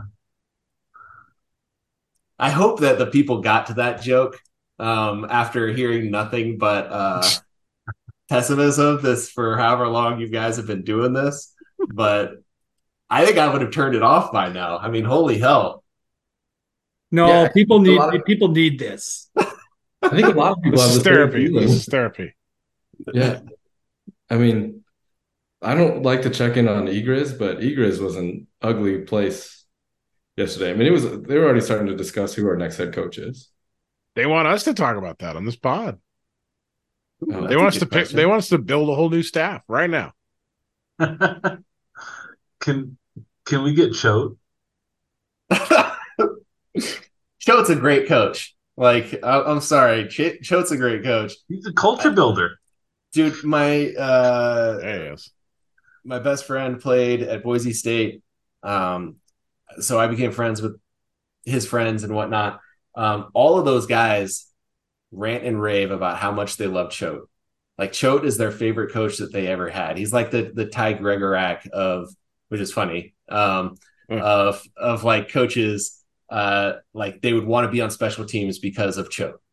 They all sing his praises, um, and Boise really fucked up by not hiring him as head coach because they're kind of clearly, yeah, yeah, they're in one now. So, but yeah, I don't know. Choate, is there any? Is there any up and coming O C? Is there? I mean, shit. Chuck Morrell, Chuck who's the, who's the O C? It's who's the O C at, at South Dakota State? Who's the O C at North Dakota State? Who's the O C at Idaho? Who's the O C at Sac State? Shit, I mean, get one of those guys. Call Andy Thompson. But th- that brings up a good question. Would would Andy Thompson leave Sac State for Montana? I mean, I don't. I Sac State can probably pay him more. I mean, can probably pay him more. He's got a good thing going on. Probably less pressure. Like, I still believe That's, that we're an attractive job, but yeah, yeah, I, I one hundred percent still think that. I still think there's a lot of a lot of coaches that would still look at what they have here and think that they could build something. If if what's his, if Eck can go to Idaho and build something immediately, you you got to think that competency could build something pretty quickly at Montana too. You'd think that there shouldn't be a problem getting guys to go to Montana. There's, yeah, and the transfer portal. I mean, they they yeah, there shouldn't. Like, the stadium and the Champion Center, like that, you should not. You should not have a problem getting, it's a beautiful campus. Like, you know, you, there should not be a problem there. The problem is that we're not getting those guys there currently. Andy Thompson's base salary is twenty thousand dollars higher than Bobby Hauck's. Yeah, now, not surprising. What I, what I don't know is his incentives versus Hauck's. Hauck's incentives can push him as close to five hundred. I have no idea what Thompson's are. Hmm. And we'll see. I, I mean, and we'll see how well he does, right? Like, I mean, this is his first year. They seem to be doing all right. Um, you never know. Things can start out well and then stit the bed. You can beat so North speak. Dakota State in, the, yeah. in your first game, and then, yeah. So, so who who knows? Uh, Andrew, then la- maybe, maybe the last question on this part of the pod, but since you just brought it up, final year of stit versus right now. Compare the program. Um, that's a good question. I was at that Northern Colorado game in two thousand sixteen. Kyle brought that up before you got on, yeah. Uh, they looked terrible. Like, I've never seen, again, I'm talking bad about players again. The O-line of that team, I've never seen a bunch of worse in shape college athletes. Like, they were they were the worst bad body people I've I've seen, and losing to Northern Colorado was just embarrassing. In a city that smells like shit, the Grizz smelled worse. Like, I, I don't know, that that was really bad. Right now, I think they are a better looking group, but I think they don't have, like, they have what, Junior Bergen, they have the running backs. Mm-hmm. The receivers are okay. But, I mean, at least Stitt had some wide receivers that played in the N F L, you know? Um, he had some defenders that was well limited, won the buck, right? So, like, I, it's hard to compare and contrast. I mean, the season's not over. They could pick it up. Who knows? But I think at the end, we'll be looking at them kind of similar, similarly. But Andrew, were you were you at the Cat Grizz game that year, that final year Stitt was there? Because I remember you and I talked. Yeah, I was. And remember how bad the body language was? Oh, bad. The Grizz sideline? Yeah. So we heard some things yesterday that maybe the body language and the reaction of certain players was really bad yesterday too. Could be. I mean, if you have someone that's like pounding the drum constantly and constantly telling you what you need to do and is disciplinarian and then it doesn't work, probably tune that guy out. I, I do remember that game, though, uh, Kyle, because uh, I went up to Gregorak after the game, and he said if they, if they had any balls, they'd fire him on the fucking field. Yeah. Which is great. Uh, I love Ty, uh, who's really good at this job that he's doing. So, shouts a lot. He really shouts a lot. He he does. Although he shouted a lot. I, I watched plenty of practices, and he shouted plenty then, too. So. Yeah. He's entertaining, man. I think he's good at it. Oh, yeah. Uh, all right. Let's move on. Yeah. Yeah. And on that note, guys, that's my time. So, all right. Uh, the next time you want to uh, bury the Grizz, I'm more than available, I guess. Yeah. Um, oh, no, no. We didn't bury the Grizz. You and Sample did. I mean, my, my hope is this. It's like three, four weeks from now, and you're like, oh, my God, it's two thousand eight all over again. Let's fucking go. And yeah. Then you'll have me back on and then have Fair people enough. Comment live of all the shit talk that I have to wear. I would love that. We all have I, to wear. I, I, I, I mean, would yeah.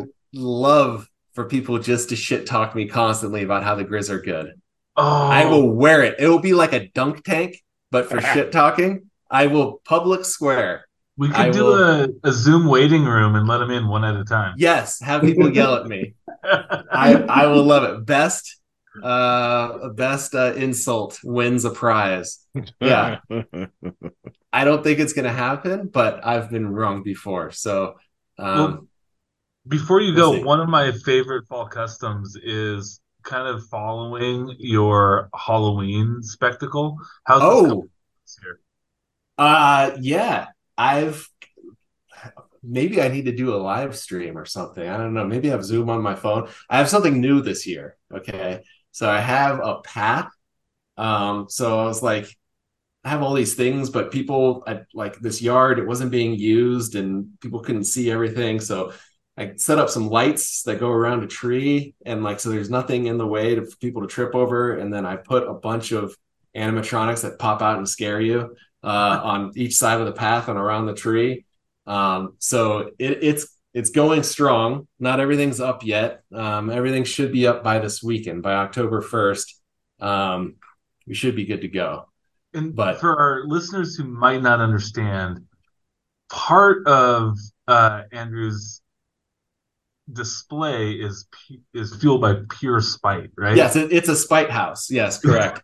So the the... Very Larry David of you. Yes, yeah. The the person really fucked up by sending me an on, anonymous letter saying that, hey, wait to put your decorations up. Sign the seven of us. I'm like, okay, fuck you. I'm going to double it. So I've been doubling it for like four years now. And uh, I'm still waiting for the apology letter. As soon as it comes, I'll call, I'll stand down.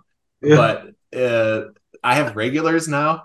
People like come to my house and like jump on all the things like every day, like little kids. It's like the hit of the neighborhood. Um, and they don't know that this isn't because I enjoy Halloween. Oh, I do. But this is because fuck that person who wrote that letter. Yes, yes. I love that. I'll, I'll post a video on, on Twitter here after this. You guys can reference it. I look forward we'll share to it on the pod. Yeah, we'll, we'll get it out there for the listeners. Yeah. All right, guys. Take Thanks care. for dropping in, Andrew. Yep. Go, Grizz. All right. Fight on. Stop that. Stop that, Brenton. Damn it. So quickly, Brent, you have been you have been uh, you know uh, yeah. trooping this out, but you do not have to finish this pod with us. Yeah, I'm fading, boys. Is so there, is there anything else you you want to talk about? I want to talk about. I don't know. I think. I, talk I, about, I think. Talk about Idaho. Idaho as much as you feel like you can. Idaho or Idaho State? Um, I'm just messing with you. I'm giving you a Bobby Hauck press conference when Sean Rainey said where are you at? And he's like, we're in the locker room in Flagstaff. It's like, Jesus. Mm. Um, no, Idaho State, uh, I mean, I've not looked into them too deeply, but if anyone thinks this is going to be an easy get-right game for the Grizz, you're kind of fooling yourself, because they have the number one uh, pass offense in the Big Sky.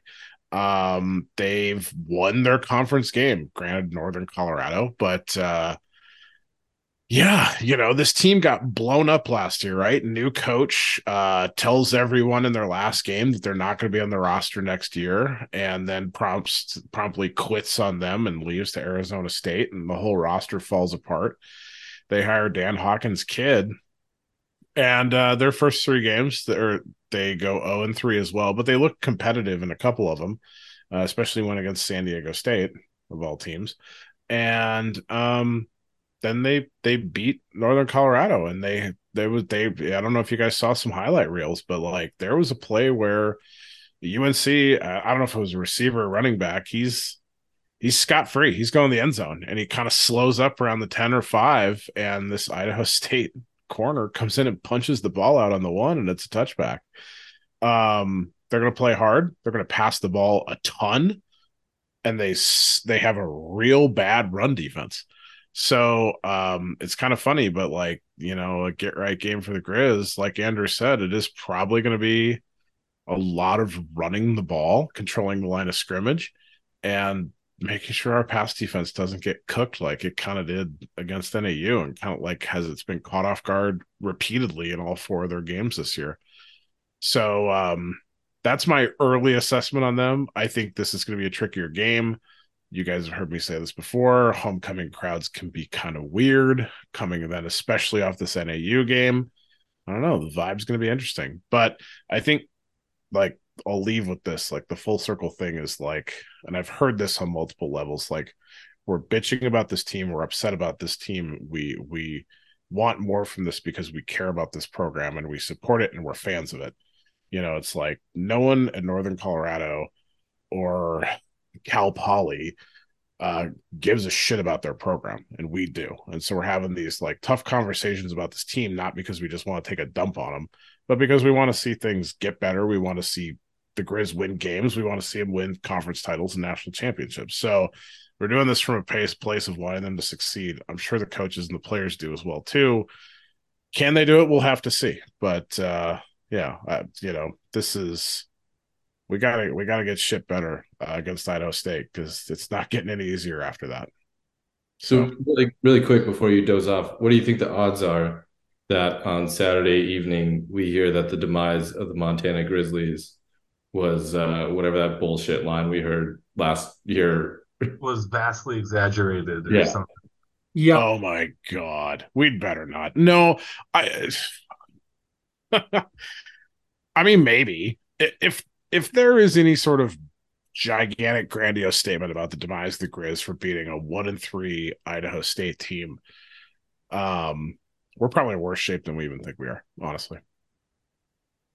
You know, now now if we if we hit the road and we beat Davis, who suddenly might look vulnerable, and I don't know. I don't know how the hell we hang with Idaho after watching that team.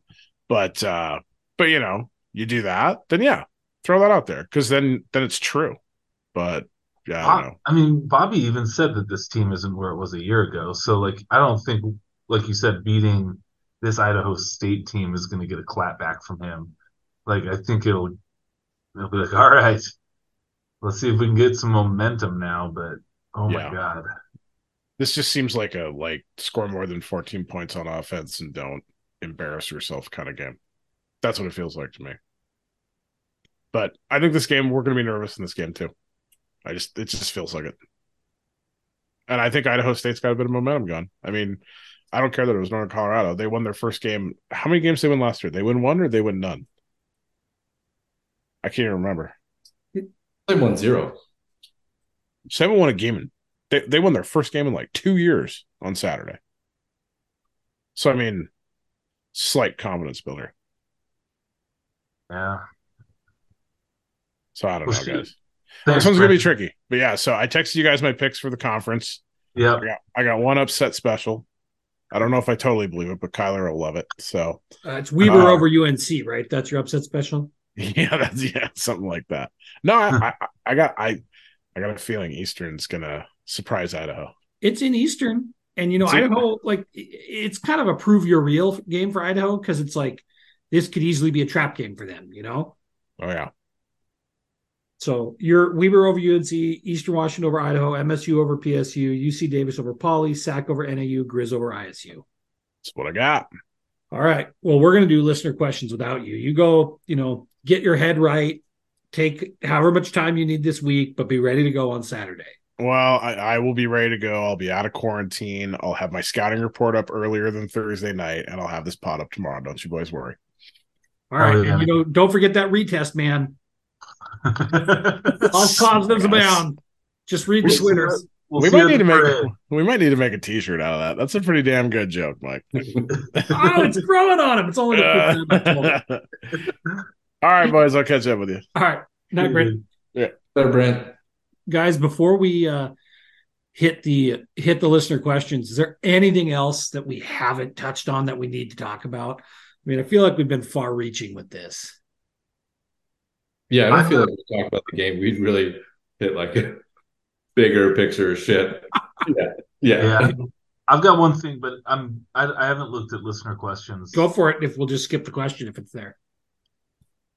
Uh okay. Let's let's imagine that this team doesn't course correct much. Like, you know, we maybe nab a win over Idaho State this weekend and we get Portland State, right? We're at two conference wins this this year.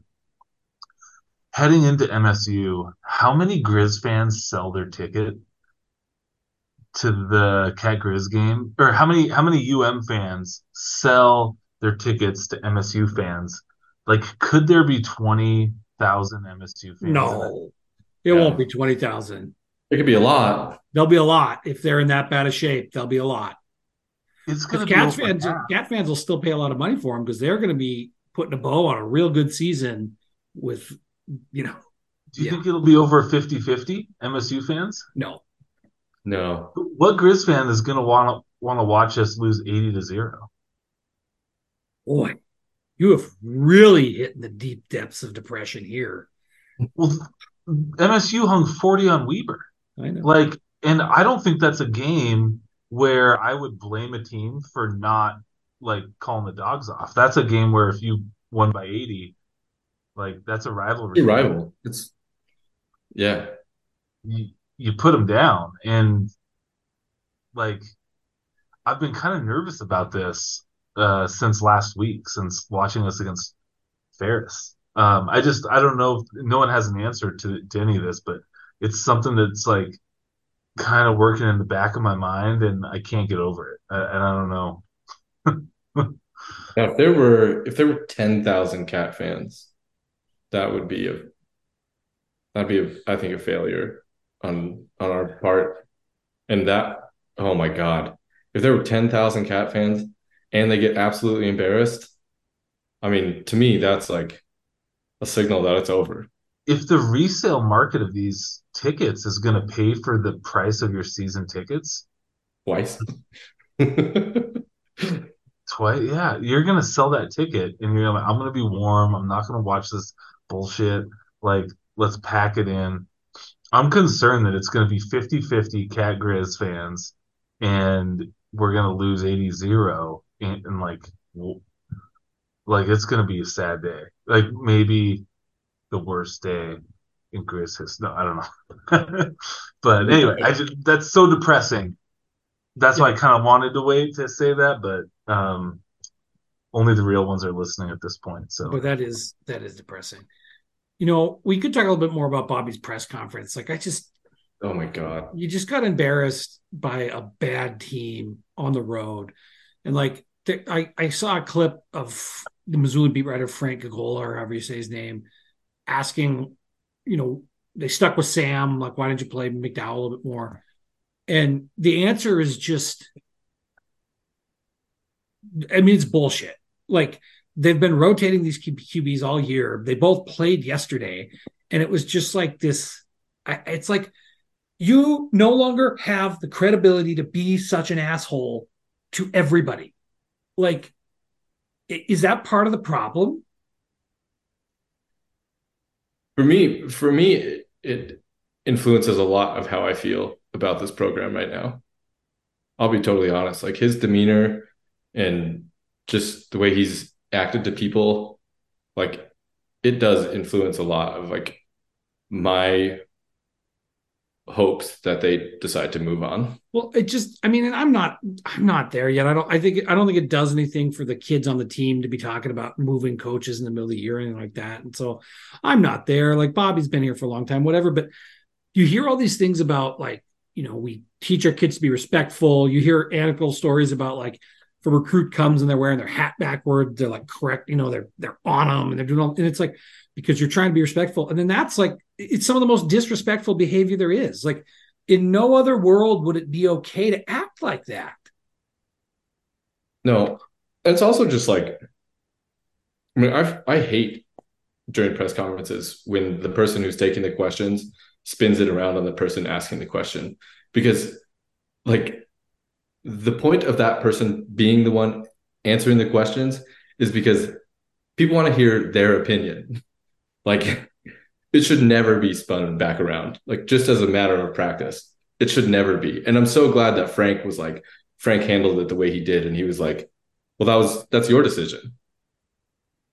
Cause like it, it is. And it's a totally valid question for him to react that way. It's just like, I, I waffle, I waffle between um, how I would get really frustrated. And actually, sometimes I do get really frustrated when people second guess decisions I make at work. Um, and, and like, I can feel myself in, and sometimes in some situations, I don't do a very good job of, like, you know, being really understanding about it. Bobby's going through this. He's a hyper competitive person. Um, maybe he does feel like his job's on the line or something. Maybe he does have some insecurity about how his team played. And then immediately after, he's being asked questions that, if you're maybe insecure in that moment about the performance, you are going to be defensive. So I'm like, I kind of empathize, because in no other career or profession do we really get to, like, second guess people on their choices, like, that soon after. But then on the other hand, this is the fucking job, and you've been in this profession yeah. forever. Like, this has been your only job in your adult life. You should know how to handle these press conferences by now, and know this is coming, and it's part of the reason why you get paid this exorbitant amount of money to do this wonderful job.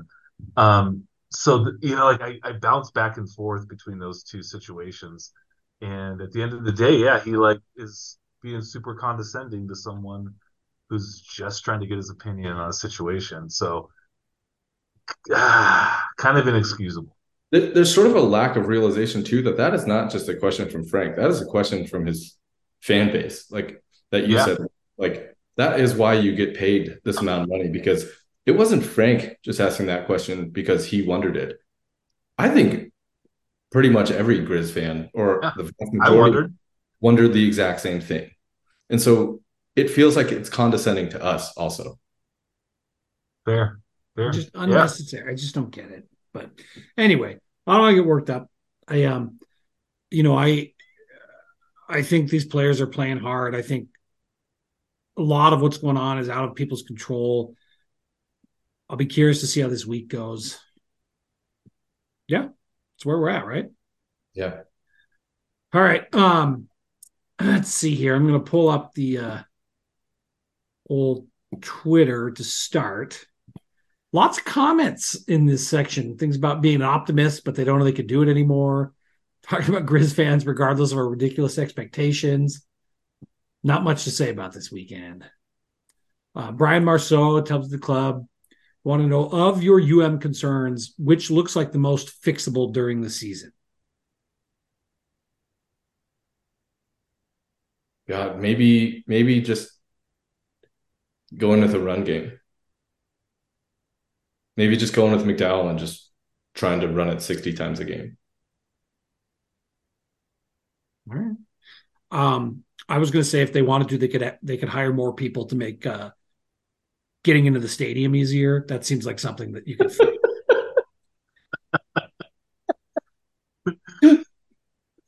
I mean, somebody else said uh, they'd love it if we had less streaming issues. So, oh know, yeah, these are valid things. What was up with that? Because because I I guess I tuned into the game like a little bit late, maybe like two three minutes into the game late, but it was on for me. So when you were trying to get it, what time were you? What time? What point of the first quarter were you able to actually get it on your T V? Um, I don't know on the T V because it was it came back to E S P N Plus before it came back to the T V for me. Okay. Eight, so I was eight just, minutes and forty-three seconds into the game is when you can pick it up. There you go. The the Wally the Bronco two posted the the YouTube stream or the stream on YouTube, and it, that's that's when it picks up, I think. So he gets it straight from like D V R. So it clearly like they whatever the streaming issue was, it got reset, but then some of the places that were pulling from it didn't, huh. didn't refresh quick enough. I don't know. Um, a good story here. Uh, Ben Goebel wants to know if Mike had poor communication with his body double and mistakenly made an appearance at the same event as his double this weekend, causing mass confusion. So I was at a wedding this weekend, right? Yeah. And the the thing about like growing up here in Missoula and staying is that, you know, you meet, you meet people in different compartments of your life, right? Like I have all these friends from high school. Then I've got this new set of friends from college, like Luke and right, right. You know, so, yeah. um, and I have an identical twin brother. And so my identical twin brother went to Washington State for college and then went to UMass and got his master's degree. So he was gone for like fifteen years. So he knows all these people from like the high school world, doesn't know a ton of people from my college world or a big chunk of the professional world. And so we're both at this wedding yesterday. And I'm walking by Goebel and another person from high school who, who knew us in high school. You're a couple years older. And they're talking to a third guy, this, this great lender in town. And I won't name him because I don't want to embarrass him. But he, they like grabbed me and they're like, listen to this. And he was, he was just saying like, dude, guys, there is somebody that looks exactly like Mike here. And they're like, yeah, it's his twin. And he's like, he didn't believe him. He's like, you're fucking with me. uh, no, we're good. I never, it never occurred to me, but I'm going to start complaining to your brother about issues I have in the city. Well, the guy talked to him. He's like, hey, Mike. And he's like, I'm John. And said something else. It's like, dude, you be like, I'm his twin brother. You know, come on, get along. It's like, I'm John. And the guy's like, is Mike fucking with me? Like, that's great. Uh, um, uh, a few Cat fans trolling us. Um, Colorado Grizz fan wants to know why no one in the media is asking Bobby if he feels like he's lived up to the standard since returning to Missoula. Didn't didn't is is that what Brent alluded to when he said he got the something from Rainey asking Bobby where he's at? And I mean, Bobby's in the maybe, maybe. I don't know. I mean, it's a fair question, and they probably don't ask because of the way that their questions are answered in the. Which, I mean, Bobby doesn't have to answer that, but he could come up with a, like, you could give a generic answer that's like, you know, things aren't going the way we want them to go in this season, and that's what my focus is on. You know, that's a fine answer. Like, you don't have to answer the media's questions, but you don't, you know, you can do that without being a jerk about it. Um, Chad Dundas wants to know, question about the defense. I think smart Big Sky Conference teams have figured out how to attack the three three five and exploit the Grizzlies' hyper-aggressive nature. Aaron Flugrad sure did. After the end of last year and changing D Cs, how surprised, concerned are you? It appears U M made no schematic changes. Well, I actually had a, a conversation with uh, Clixby yesterday after the game, asking him, because I thought, I didn't think it looked like N A U did a lot that was like really complex in the way they attacked the defense and got away with um, a lot of their successful plays. Like a lot of that play action and hitting the tight ends underneath, that was really successful for them. Um, and he said that he thought it looked like they reverted back to a lot of what they did coverage wise in the pre in the last two years, which was very different from what he saw them doing over the previous three games of this year, which was like more multiple coverages, things like that. And so I don't know that they haven't made any schematic adjustments. It seems like they have kind of changed a lot, some of their coverages that they played, especially in the first four games. Um, but yesterday, yeah, I thought they got exploited in, in pretty basic ways that would, that would uh, attack the, like just take advantage of the, this three three five defense. What I think teams are learning to do a little bit is like send five receivers, including the running back, even sometimes motioning the running back out into the slot. Because if we, if we bring like the intense pressure, then it, you, you guarantee one-on-one coverage. Mm-hmm. And in like third and seven and anything closer, it's kind of easy to get to the sticks if you have a quarterback that can roll out and buy a second um, for a for a move one on one, and D Bs just aren't that good at this level to be able to lock down people. And I, I think I saw that a little bit uh, last week and this week. I was sort of paying attention to it, and I'm like, gosh, it just seems like they're they're not holding tight ends and running backs in to block as much as sending five out all the time, because they know we're going to bring pressure with this front. Mm. And I thought, and Andrew Schmidt brought up a point I hadn't heard, but like we went to the the defensive scheme because it's easier to recruit personnel. And I always kind of thought it was easier to play Robbie in that scheme.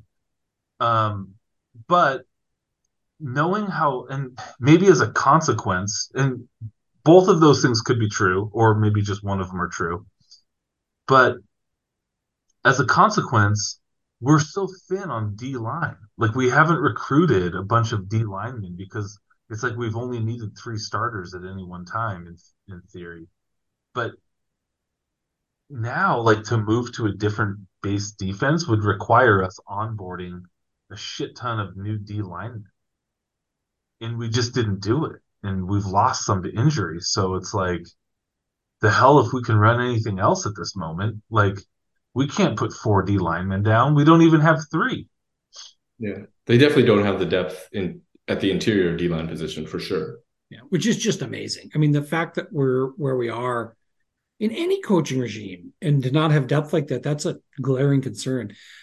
You know, they are doing some things different, but I think when they get nervous, they revert back to to base. And to the point you made, where you kind of talked to Clixby about it a little bit, you know, Grisfan twenty-four or whatever, breaks stuff down. Um, they were behind and they were nervous. And I think one thing that we've been kind of bad at is third and long. This is anecdotal. I don't have good stats to go look at this, but I mean, we, we gave up that huge fourth and whatever against Ferris State. And, we, and it's like, I think we sit back in our base in this three, three, five, and people know how to exploit that. And I think that's what our problem is. So hopefully, you know, and it's a, you know, it, this is the first time this the defensive coordinator has really called plays. So maybe that's an experience thing too. Yeah. Um, comments about incredible each week. We seem to get bad breaks and the opposing, opposing coach finds something new. Um, so yet everyone runs the same thing. So we're just talking about some of the common lines. Although there was a statement made that apparently they didn't think that the Q B that played was going to play, and we just weren't ready for him. And we've heard that before. And that is the, one of the more concerning things I have ever heard come from a coach before. Like, was the offense grossly different? Like, I... Uh, yeah, I don't know. I, I haven't watched N A U play, but I was surprised to see them play a different quarterback. Like, I don't think Milner, or I think that's his last name, played that badly in their previous three games. But I, I don't know. I, I've I haven't really watched them play, so I don't know what their offense looked like before. But Brent said Brent said on the pod, and I don't. Maybe it's a completely different guy, but he said last week that like the other guy starts, and then he plays bad, and then they bring this guy in and he looks better. So, well, it would be interesting if a team could have two different quarterbacks in two different functional systems, like when we can't have one. You know, like it doesn't seem like their scheme would be that much different despite a, a new quarterback. It's probably a new quarterback, same system, right? Yeah. So you shouldn't be shocked. Like you sh- that shouldn't bring on a new surprise. It's just a different dude and a different number, right? I don't know. I mean, yeah. All right. Uh, Dan Hall says Andy Thompson for head coach, question mark. We already kind of talked about that. But you could see, like, and some of the people that you're hearing this from now aren't the, the fans that I would consider irrational. Like, mm. they're people who have who are calm and yeah. Um, Corey Bleak says, in a hypothetical set of questions, if Hauck isn't the coach next year, what kind of prospect are we looking for in coach? Offensive or defensive pedigree? Would it be good to go with a proven F B S coordinator or a D two head coach? And then what is the likelihood of this happening? I mean, I don't really care if it's offensive or defensive minded. I, just I hope they have a broad search and they pick the best guy. Yeah. Yeah. Or gal for that matter. I, I don't know if they're out there, but yeah. Yeah. uh, yeah. I don't care which direction they go. I just want them to get somebody who can like do something like Eck did or do something like Choate did, where they really are building a program and they're like, and they seem to give like some type of agency to their players. Yeah. Well, um, who knows how the season's going to shake out. Um, if we are hell-bent on being a running team, why is McDowell not the starter? Who asked that one? Uh, Justin Martinko. Good question, Justin. Great, great question, Justin. You stumped yeah, us. It's a great question, buddy. I mean, my my initial kind of short answer is I don't think the coach Isiki could throw the ball. Because when he got a series there and there was the third down, and he didn't throw it downfield. He threw it kind of out to the running back, and that seemed to be the called read. He, like, looked that way the whole time. So I'm not sure the coaches think he could throw the ball, but I'm getting the point where with where you guys are, where it's like, if we can't do anything else, just put him in and run the Wildcat and see if that does anything. And do they trust the offensive line? Do they have enough confidence in the offensive line to be able to just be like, we're going to run the ball seventy percent of the time? Mm-hmm. Should they have the confidence to do that? No. no. Does Bergen transfer? Bergen caught seven balls on Saturday. Yeah. Might be a career day. Oh, that's definitely a high point. I mean, if you consider he had thirty-one touches all of last season. Yeah. uh, let's see here. Uh, question just about the coaching staff and the lack of development, just kind of we've got a lot of old guard coaches. I think we already talked about this. Um, someone wants to know, for me and James, what cosmic forces are seemingly always preventing the Niners and the Grizz from being good at the same time. I find this with all my teams. Like, only one team can be good at a time. You know, the Grizz are struggling right now. The Yankees didn't make the playoffs, but the Niners are a lot of fun to watch. Yeah, I was so fired up last night to watch U S C, and then they – looked like shit, but they still put up forty-two points. And I was like, what is, what kind of curse did I stumble into today? Why, why am I so depressed about football today? Who knows? Um, a little bit more of the same. Asking if we've regressed as a program. Um, no one seems to be playing with fire. How, how worried are we about our line play? I think we've talked about that. I hate to question, like, the passion of the players, too. Yeah, I don't question the passion of the players. Like, I – something something bigger is going on, and I do think that cultural things can sometimes be fixed mid-year when it's, like, you acknowledge what the problem is and you try to figure it out. And I do think Bobby has done that before, so – It's a good it's a good point. Like, I don't know about you guys. I, well, I know Mike is competitive. Kyle, I'm sure you are too, but like as a someone who's really competitive, like I'm playing shoots and ladders to win with my niece. You know what I mean? Like I don't care. Like, I'm playing beer pong with friends, and I'm talking shit, and I'm trying to win, and I'm cheating, I'm trying to play dirty. You know, like, these – the players are – they're competitors. Like, yeah. College football actually low-key sucks as a lifestyle. Um, they wouldn't be playing if they didn't really love to compete. Oh, so yeah, I have no doubt in my mind these kids are playing really damn hard, and they want to win. Uh, it's just unfortunately more complex than like if you're competitive. Like everyone's competitive, so there's other things that need to be there too. Do they need to load up on a bus and go to Gettysburg? I'll, uh, remember the Titans? Yeah. So in Montana, where do where do we take that bus? Like what what's uh, the Montana? We bus, we bus all the way. Oh we, shit! Yeah, we we go. We're on this bus together. We're gonna figure it out. Oh no! See, I think Luke could figure out a place in Montana and come up with some good story that works. um, Austin Wardlow has a long series of tweets, but the the gist of it is he kind of sees the Montana fan base divided into two groups. Group A wants the program to overhaul itself with new leadership. Group B wants to kind of believe that leadership always has to come from the glory days. That actually feels like an accurate assessment of the fan base. Yeah, it does. There's not yeah. really a question in there, but um, Callie Patrick Harris wants to know, what is the delineation point for big change this year? Um, five wins, six wins. I mean, if they if this team goes six wins and doesn't make the playoffs, I mean, that is a underachievement of massive proportions for where you would expect a program to be at this point in a coach's tenure, right? Yeah. I mean, if they go six wins, they can't make the playoffs, right? No, no, because they would only have five D one. Right.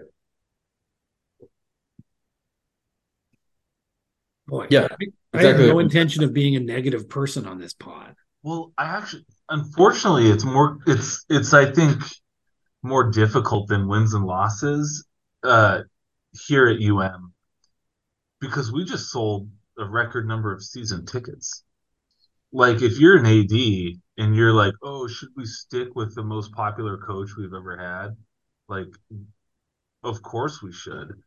But also, Kyle, as you mentioned, like it, getting rid of Bobby might infer other changes, and so like there's got to be intense lobbying from within that this is an idiosyncratic like hiccup of a year, uh, and there's all this financial undercurrent that would that would seem to want to keep Bobby around. Uh, And in another like melody in this song though is like Bobby hasn't signed extended his contract either. So like, what if he comes over the top and is like, I want to be paid this crazy amount like to stay. Yeah, but you don't make the playoffs. Like, how do you do that? Because right. then all your other coaches like then Travis is going to want to renegotiate his deal and, and like. The soccer coach who's been like wildly successful is like, I need to double mine, man. Like, I don't know. Yeah. Yeah. Like when I said it, I would have fired him if I was A D yesterday after some of those comments. Like, you're right, Luke. There is a bigger, there is more nuance to it, right? Like the season tickets is massively how they fund this program. The explosion in the growth of the quarterback club and the amount of money that that has raised, like, there certainly are bigger questions at play than just being like, where's the direction of this? And you never know. You sit down with Bobby on a one-on-one, and he might be really convincing that, like, he's competitive as hell and he has a plan and X, Y, and Z didn't work out and who could have possibly seen it. Like, those are real things that might actually be true. So um, it wasn't I mean, last year we had those three losses in a row, right? Like Idaho, Sac State, Weber, and any one of those games could have went our way. Mm-hmm. And I think even sitting here today, then that might be a different conversation. So yeah. I don't know. It's such a splice, splicing sort of hair situation. I'm glad. I'm glad I'm not A D. Mike, you're a leader. What would you do?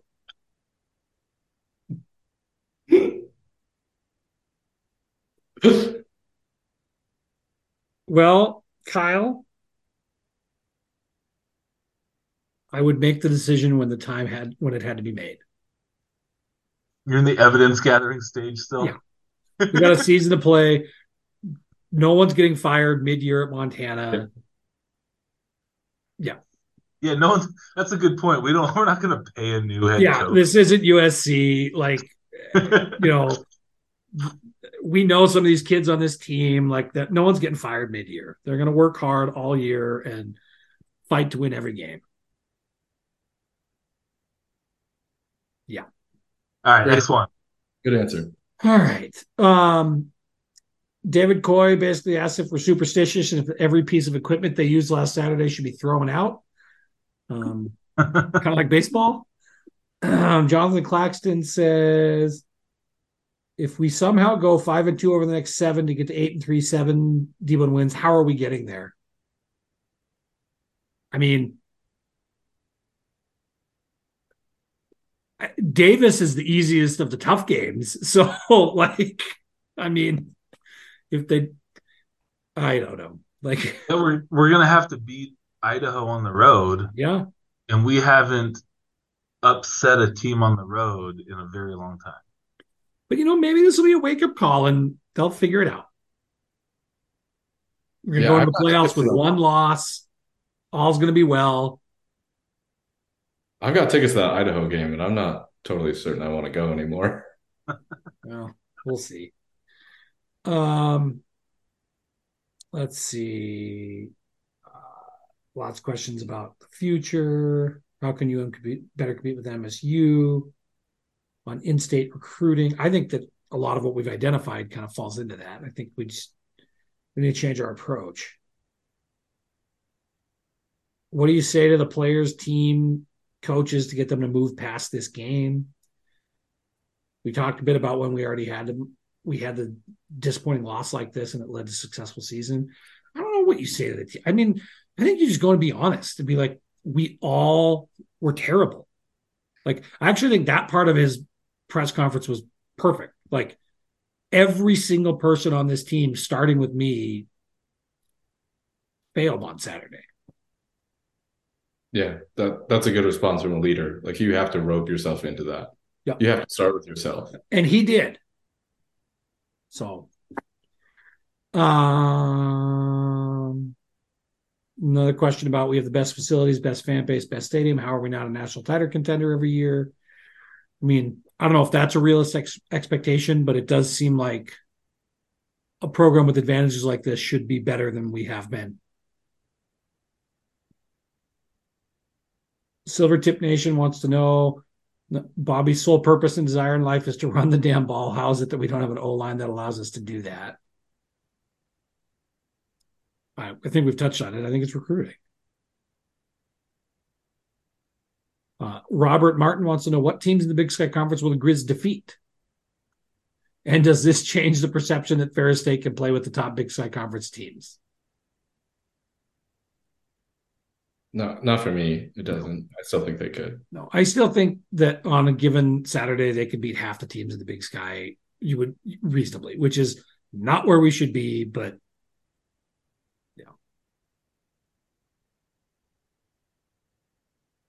Um, Silvertip wants me to slap on some rollerblades and pick the Grizz to lose every single remaining game, even Idaho State. So we have a chance of turning this around. Uh, you could rollerblade in your parade, Mike. That is hearkening back a few years. That's a loyal pod listener right there. Just blading, baby. um, Nathan W. Biscuit Content. I, that's an interesting screen name. Um, in all seriousness, seriousness, Hauck has said a lot with Riley that he needs to work on enjoying the moment, multiple interviews, even went as far as to compliment Riley on his play-by-play skills this past week. Is it possible Hauck always planned on stepping down after this year? And we've kind of talked about that. Like I, I think if Hauck was for sure wanting to be here next year, Hauck would have a contract. He would have had one in the offseason. Yeah. And there's a reason that coaches and, and universities don't like to play out a contract in the last year, because you get questions like that. So hmm. is our biggest issue recruiting, development, scheme, or play calling? All? I mean, more than one, but I, I think it's recruiting. They're all so connected. Yeah. Um, but yeah, recruiting, that all that stuff Andrew said about like comparing dogs we have today versus dogs we had in oh eight is, that was like, pr- I hadn't framed the recruiting issue like that, but that's pretty interesting. That, that claim, that, that other thing he said where somebody was like, well, we can't keep recruiting white boys from Montana or something like that. And it's like, go back to that previous stint. Look how many of those, uh, look at what the majority of the N F L players were.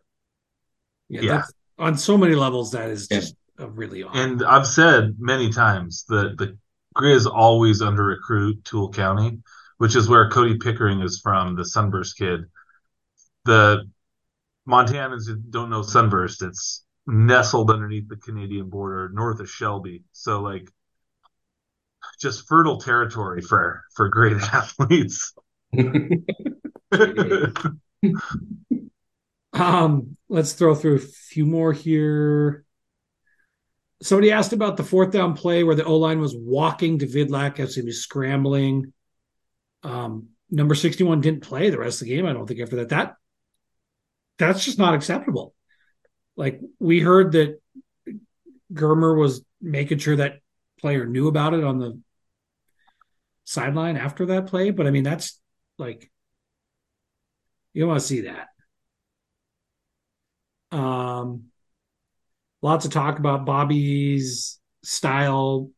Maybe the conference has passed it by. Wants to know if we think we could ever win a title with Bobby. And I think we've actually talked about that a lot on here, that unless some of the things change, I don't. Because I, I feel like we, we're stuck in a system where we're not necessarily getting the best players that we would need to, to be competitive for that. And I think there's a lot of things that go into that, including scheme and, you know. Yep. Yeah. Um, oh, shoot, Brent already got off. This Nathan also wanted to know how hard it is to sell a house in Missoula in December. He's asking for a friend. Um, huh.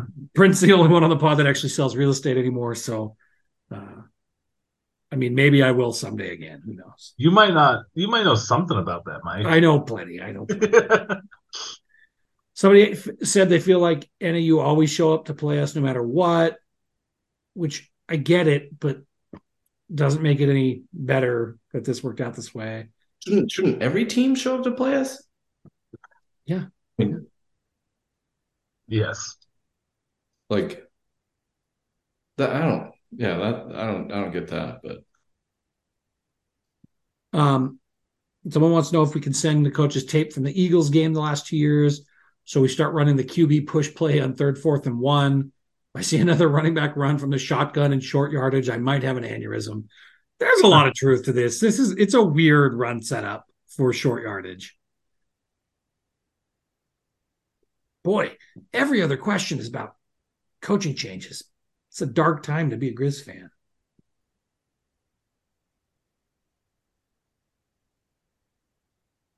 Man, there's a lot of questions. A lot of the same ones. We were like very pessimistic throughout this, but don't you think like we met the mood? Uh, yeah. I think we one hundred percent met the mood. By these questions, I can tell you we met the mood because so many of them we've already talked about. Um, somebody wants to know what would need to happen for the Grizz to get Bobby a contract extension. I mean, I I kind of think he's got it if you wanted it this week. Luke, I kind of wonder that too. Like if he said, if he went to him and said, we need an extension so that we could show that we're committed to this, I bet they'd give it to him. Um, which is a whole nother conversation. What needs to happen for the fan base to feel comfortable with that decision?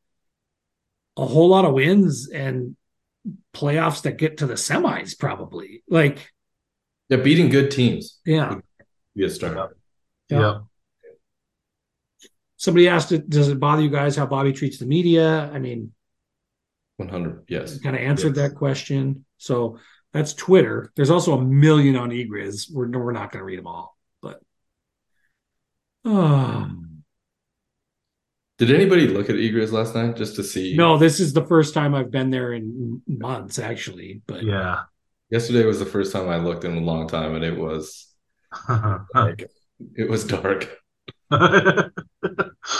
So M T Grizz Rule wants to know if we can finally address possible names to start considering for head coach or O C, or at least admit it's time to start looking. You guys avoid these kind of subjects normally. I get it. You're loyalists, like it or not.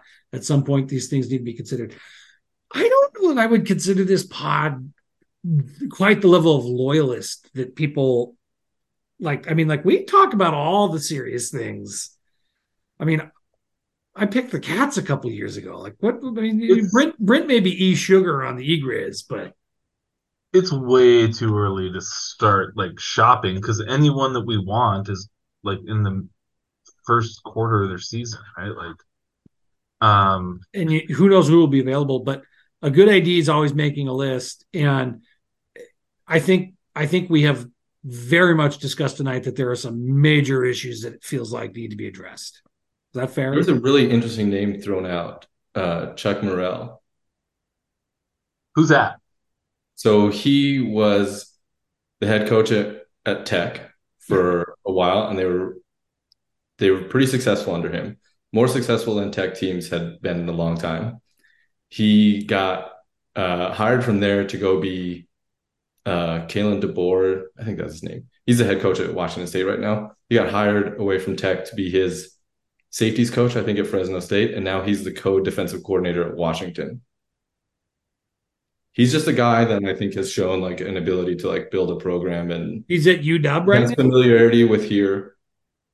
Uh, it's just an interesting name. If he would, about. if he would come here, that would be a great hire. Yeah, he was Frontier Conference Coach of the Year in twelve, fifteen, and sixteen. Yeah. He he brought Tech to the playoffs, and Tech was like a pretty down program before that. Ooh, boy, that's something. There you go. M T Grizz Rule. Um, someone wants to know how much money it would take for Britt to put a for sale sign in B H's yard. Um, oh. Is it possible the O-line needed to get punched in the mouth and embarrassed to get their shit together, or are they just not good?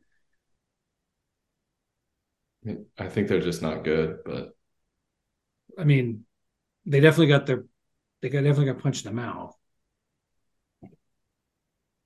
Um, somebody asking about causes for lack of offensive production. We've talked about it. They say lack of creativity, lack of player talent, mismatch of talent and plays being called. Um, is it the Jimmys and Joes or the X's and O's? We've answered that. Brent's rally risky didn't work.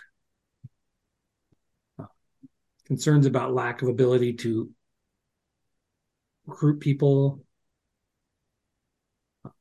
Somebody wants to know if they did feel like they needed to make a change, would it make sense to have someone like Justin Green be the, the interim coach for the rest of the year? Boy, I mean, I, it's, it's nothing gonna... good comes out of interim coaches. Like, very rarely d- does making someone an interim coach make anything better. Yeah. No, it would be a coordinator. It would be like the the offensive coordinator. It'd be P's due to his experience and stuff, but like, it's just not going to happen. Like, yeah, zero percent chance. Um, Grizzfan oh seven wants to know, why have we not seen Vidlak chewing the O line out while on the sidelines?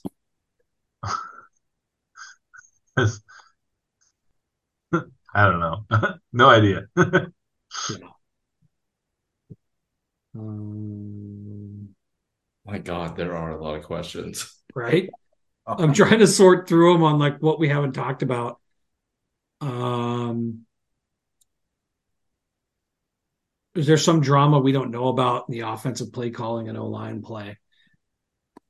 I mean, if we don't know about it, we don't know about it, but something's not working in that whole setup. James, what's your favorite pizza topping? We got that one.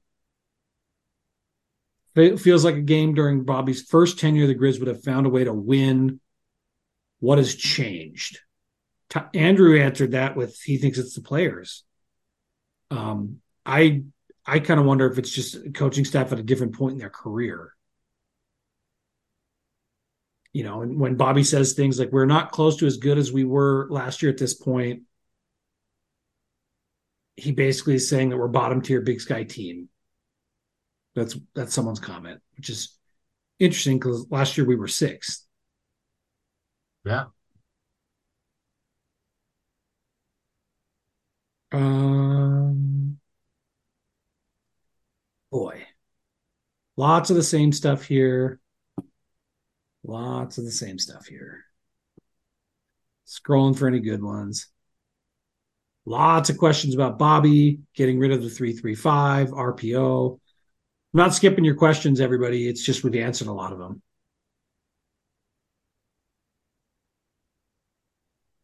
Somebody asked about offensive adjustments during the game. Kyle, what do you think about that? We we don't seem to make any anyway. I don't I don't see a lot, like, as far as like personnel groupings go.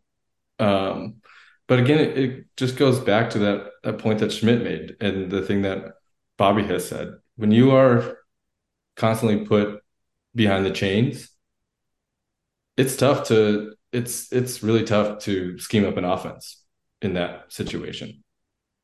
It's really hard when you have, I mean, how many times do they have third and ten or longer yesterday?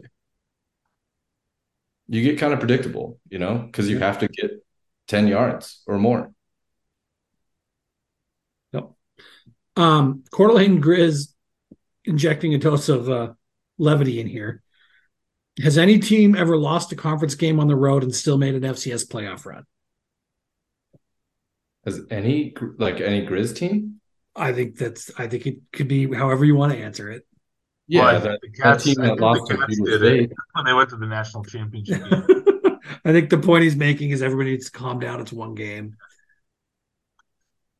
Um, boy, lots of comments about Bobby making the comment about how we're not good in the press conference.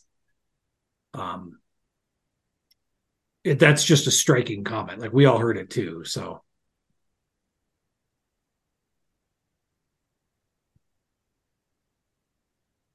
We've already talked about is the players, the coaches. I think it's just everything and everyone. Oh, now there's people fighting in the thread. um, something about the Packers. Somebody makes the point of how is Vidlak going to get any better behind this offensive line, which is something I agree with. Like, you know, Schmidt said Vidlak's an N A I A Q B, and who knows? But uh, to me, there's very little actual stuff to evaluate him on, because I think the play calling's been bad and the O-line play has been bad, and he's a sophomore. Well, he like he keeps throwing over sixty percent complete while getting like bum rushed all the time, um, and in really crazy down and distances. I kind of think he could be, oh, you know, like a good quarterback uh, if he was put in better situations. I kind of do too. I'm okay with Vidlak. Yeah, I. To me, he is farther down the list on on concerns than a lot of other things. Um, Iowa Grizz wants to know: assuming you woke up after a coma and had to pick just one, would you rather be a Grizz fan for the rest of this season or a Denver Bronco fan for the rest of this season? Got a Grizz fan, easily. Easily a Grizz fan. Shorter season, right? Ah! Oh, that was brutal. There's some karmatic forces working in that world right now. Um, you know, one name that, going back to the question about lists of guys to consider, what about Aaron Flugrat? Somebody made a good point. Like, would he, considering what happened to his dad here, would he ever... I don't know. Head coaching opportunities don't come every day. It's a, I, I bet his dad would tell him, no, you go take it. Because I think they'd see it as some sort of vindication. And it, nobody that had anything to do with that is even here anymore. Yeah, that's that's a good point. Everyone's gone. Boy. So whoever thinks we don't talk about this stuff. All right. we're nearing the end, guys. We're nearing the end here. Questions got a little painful.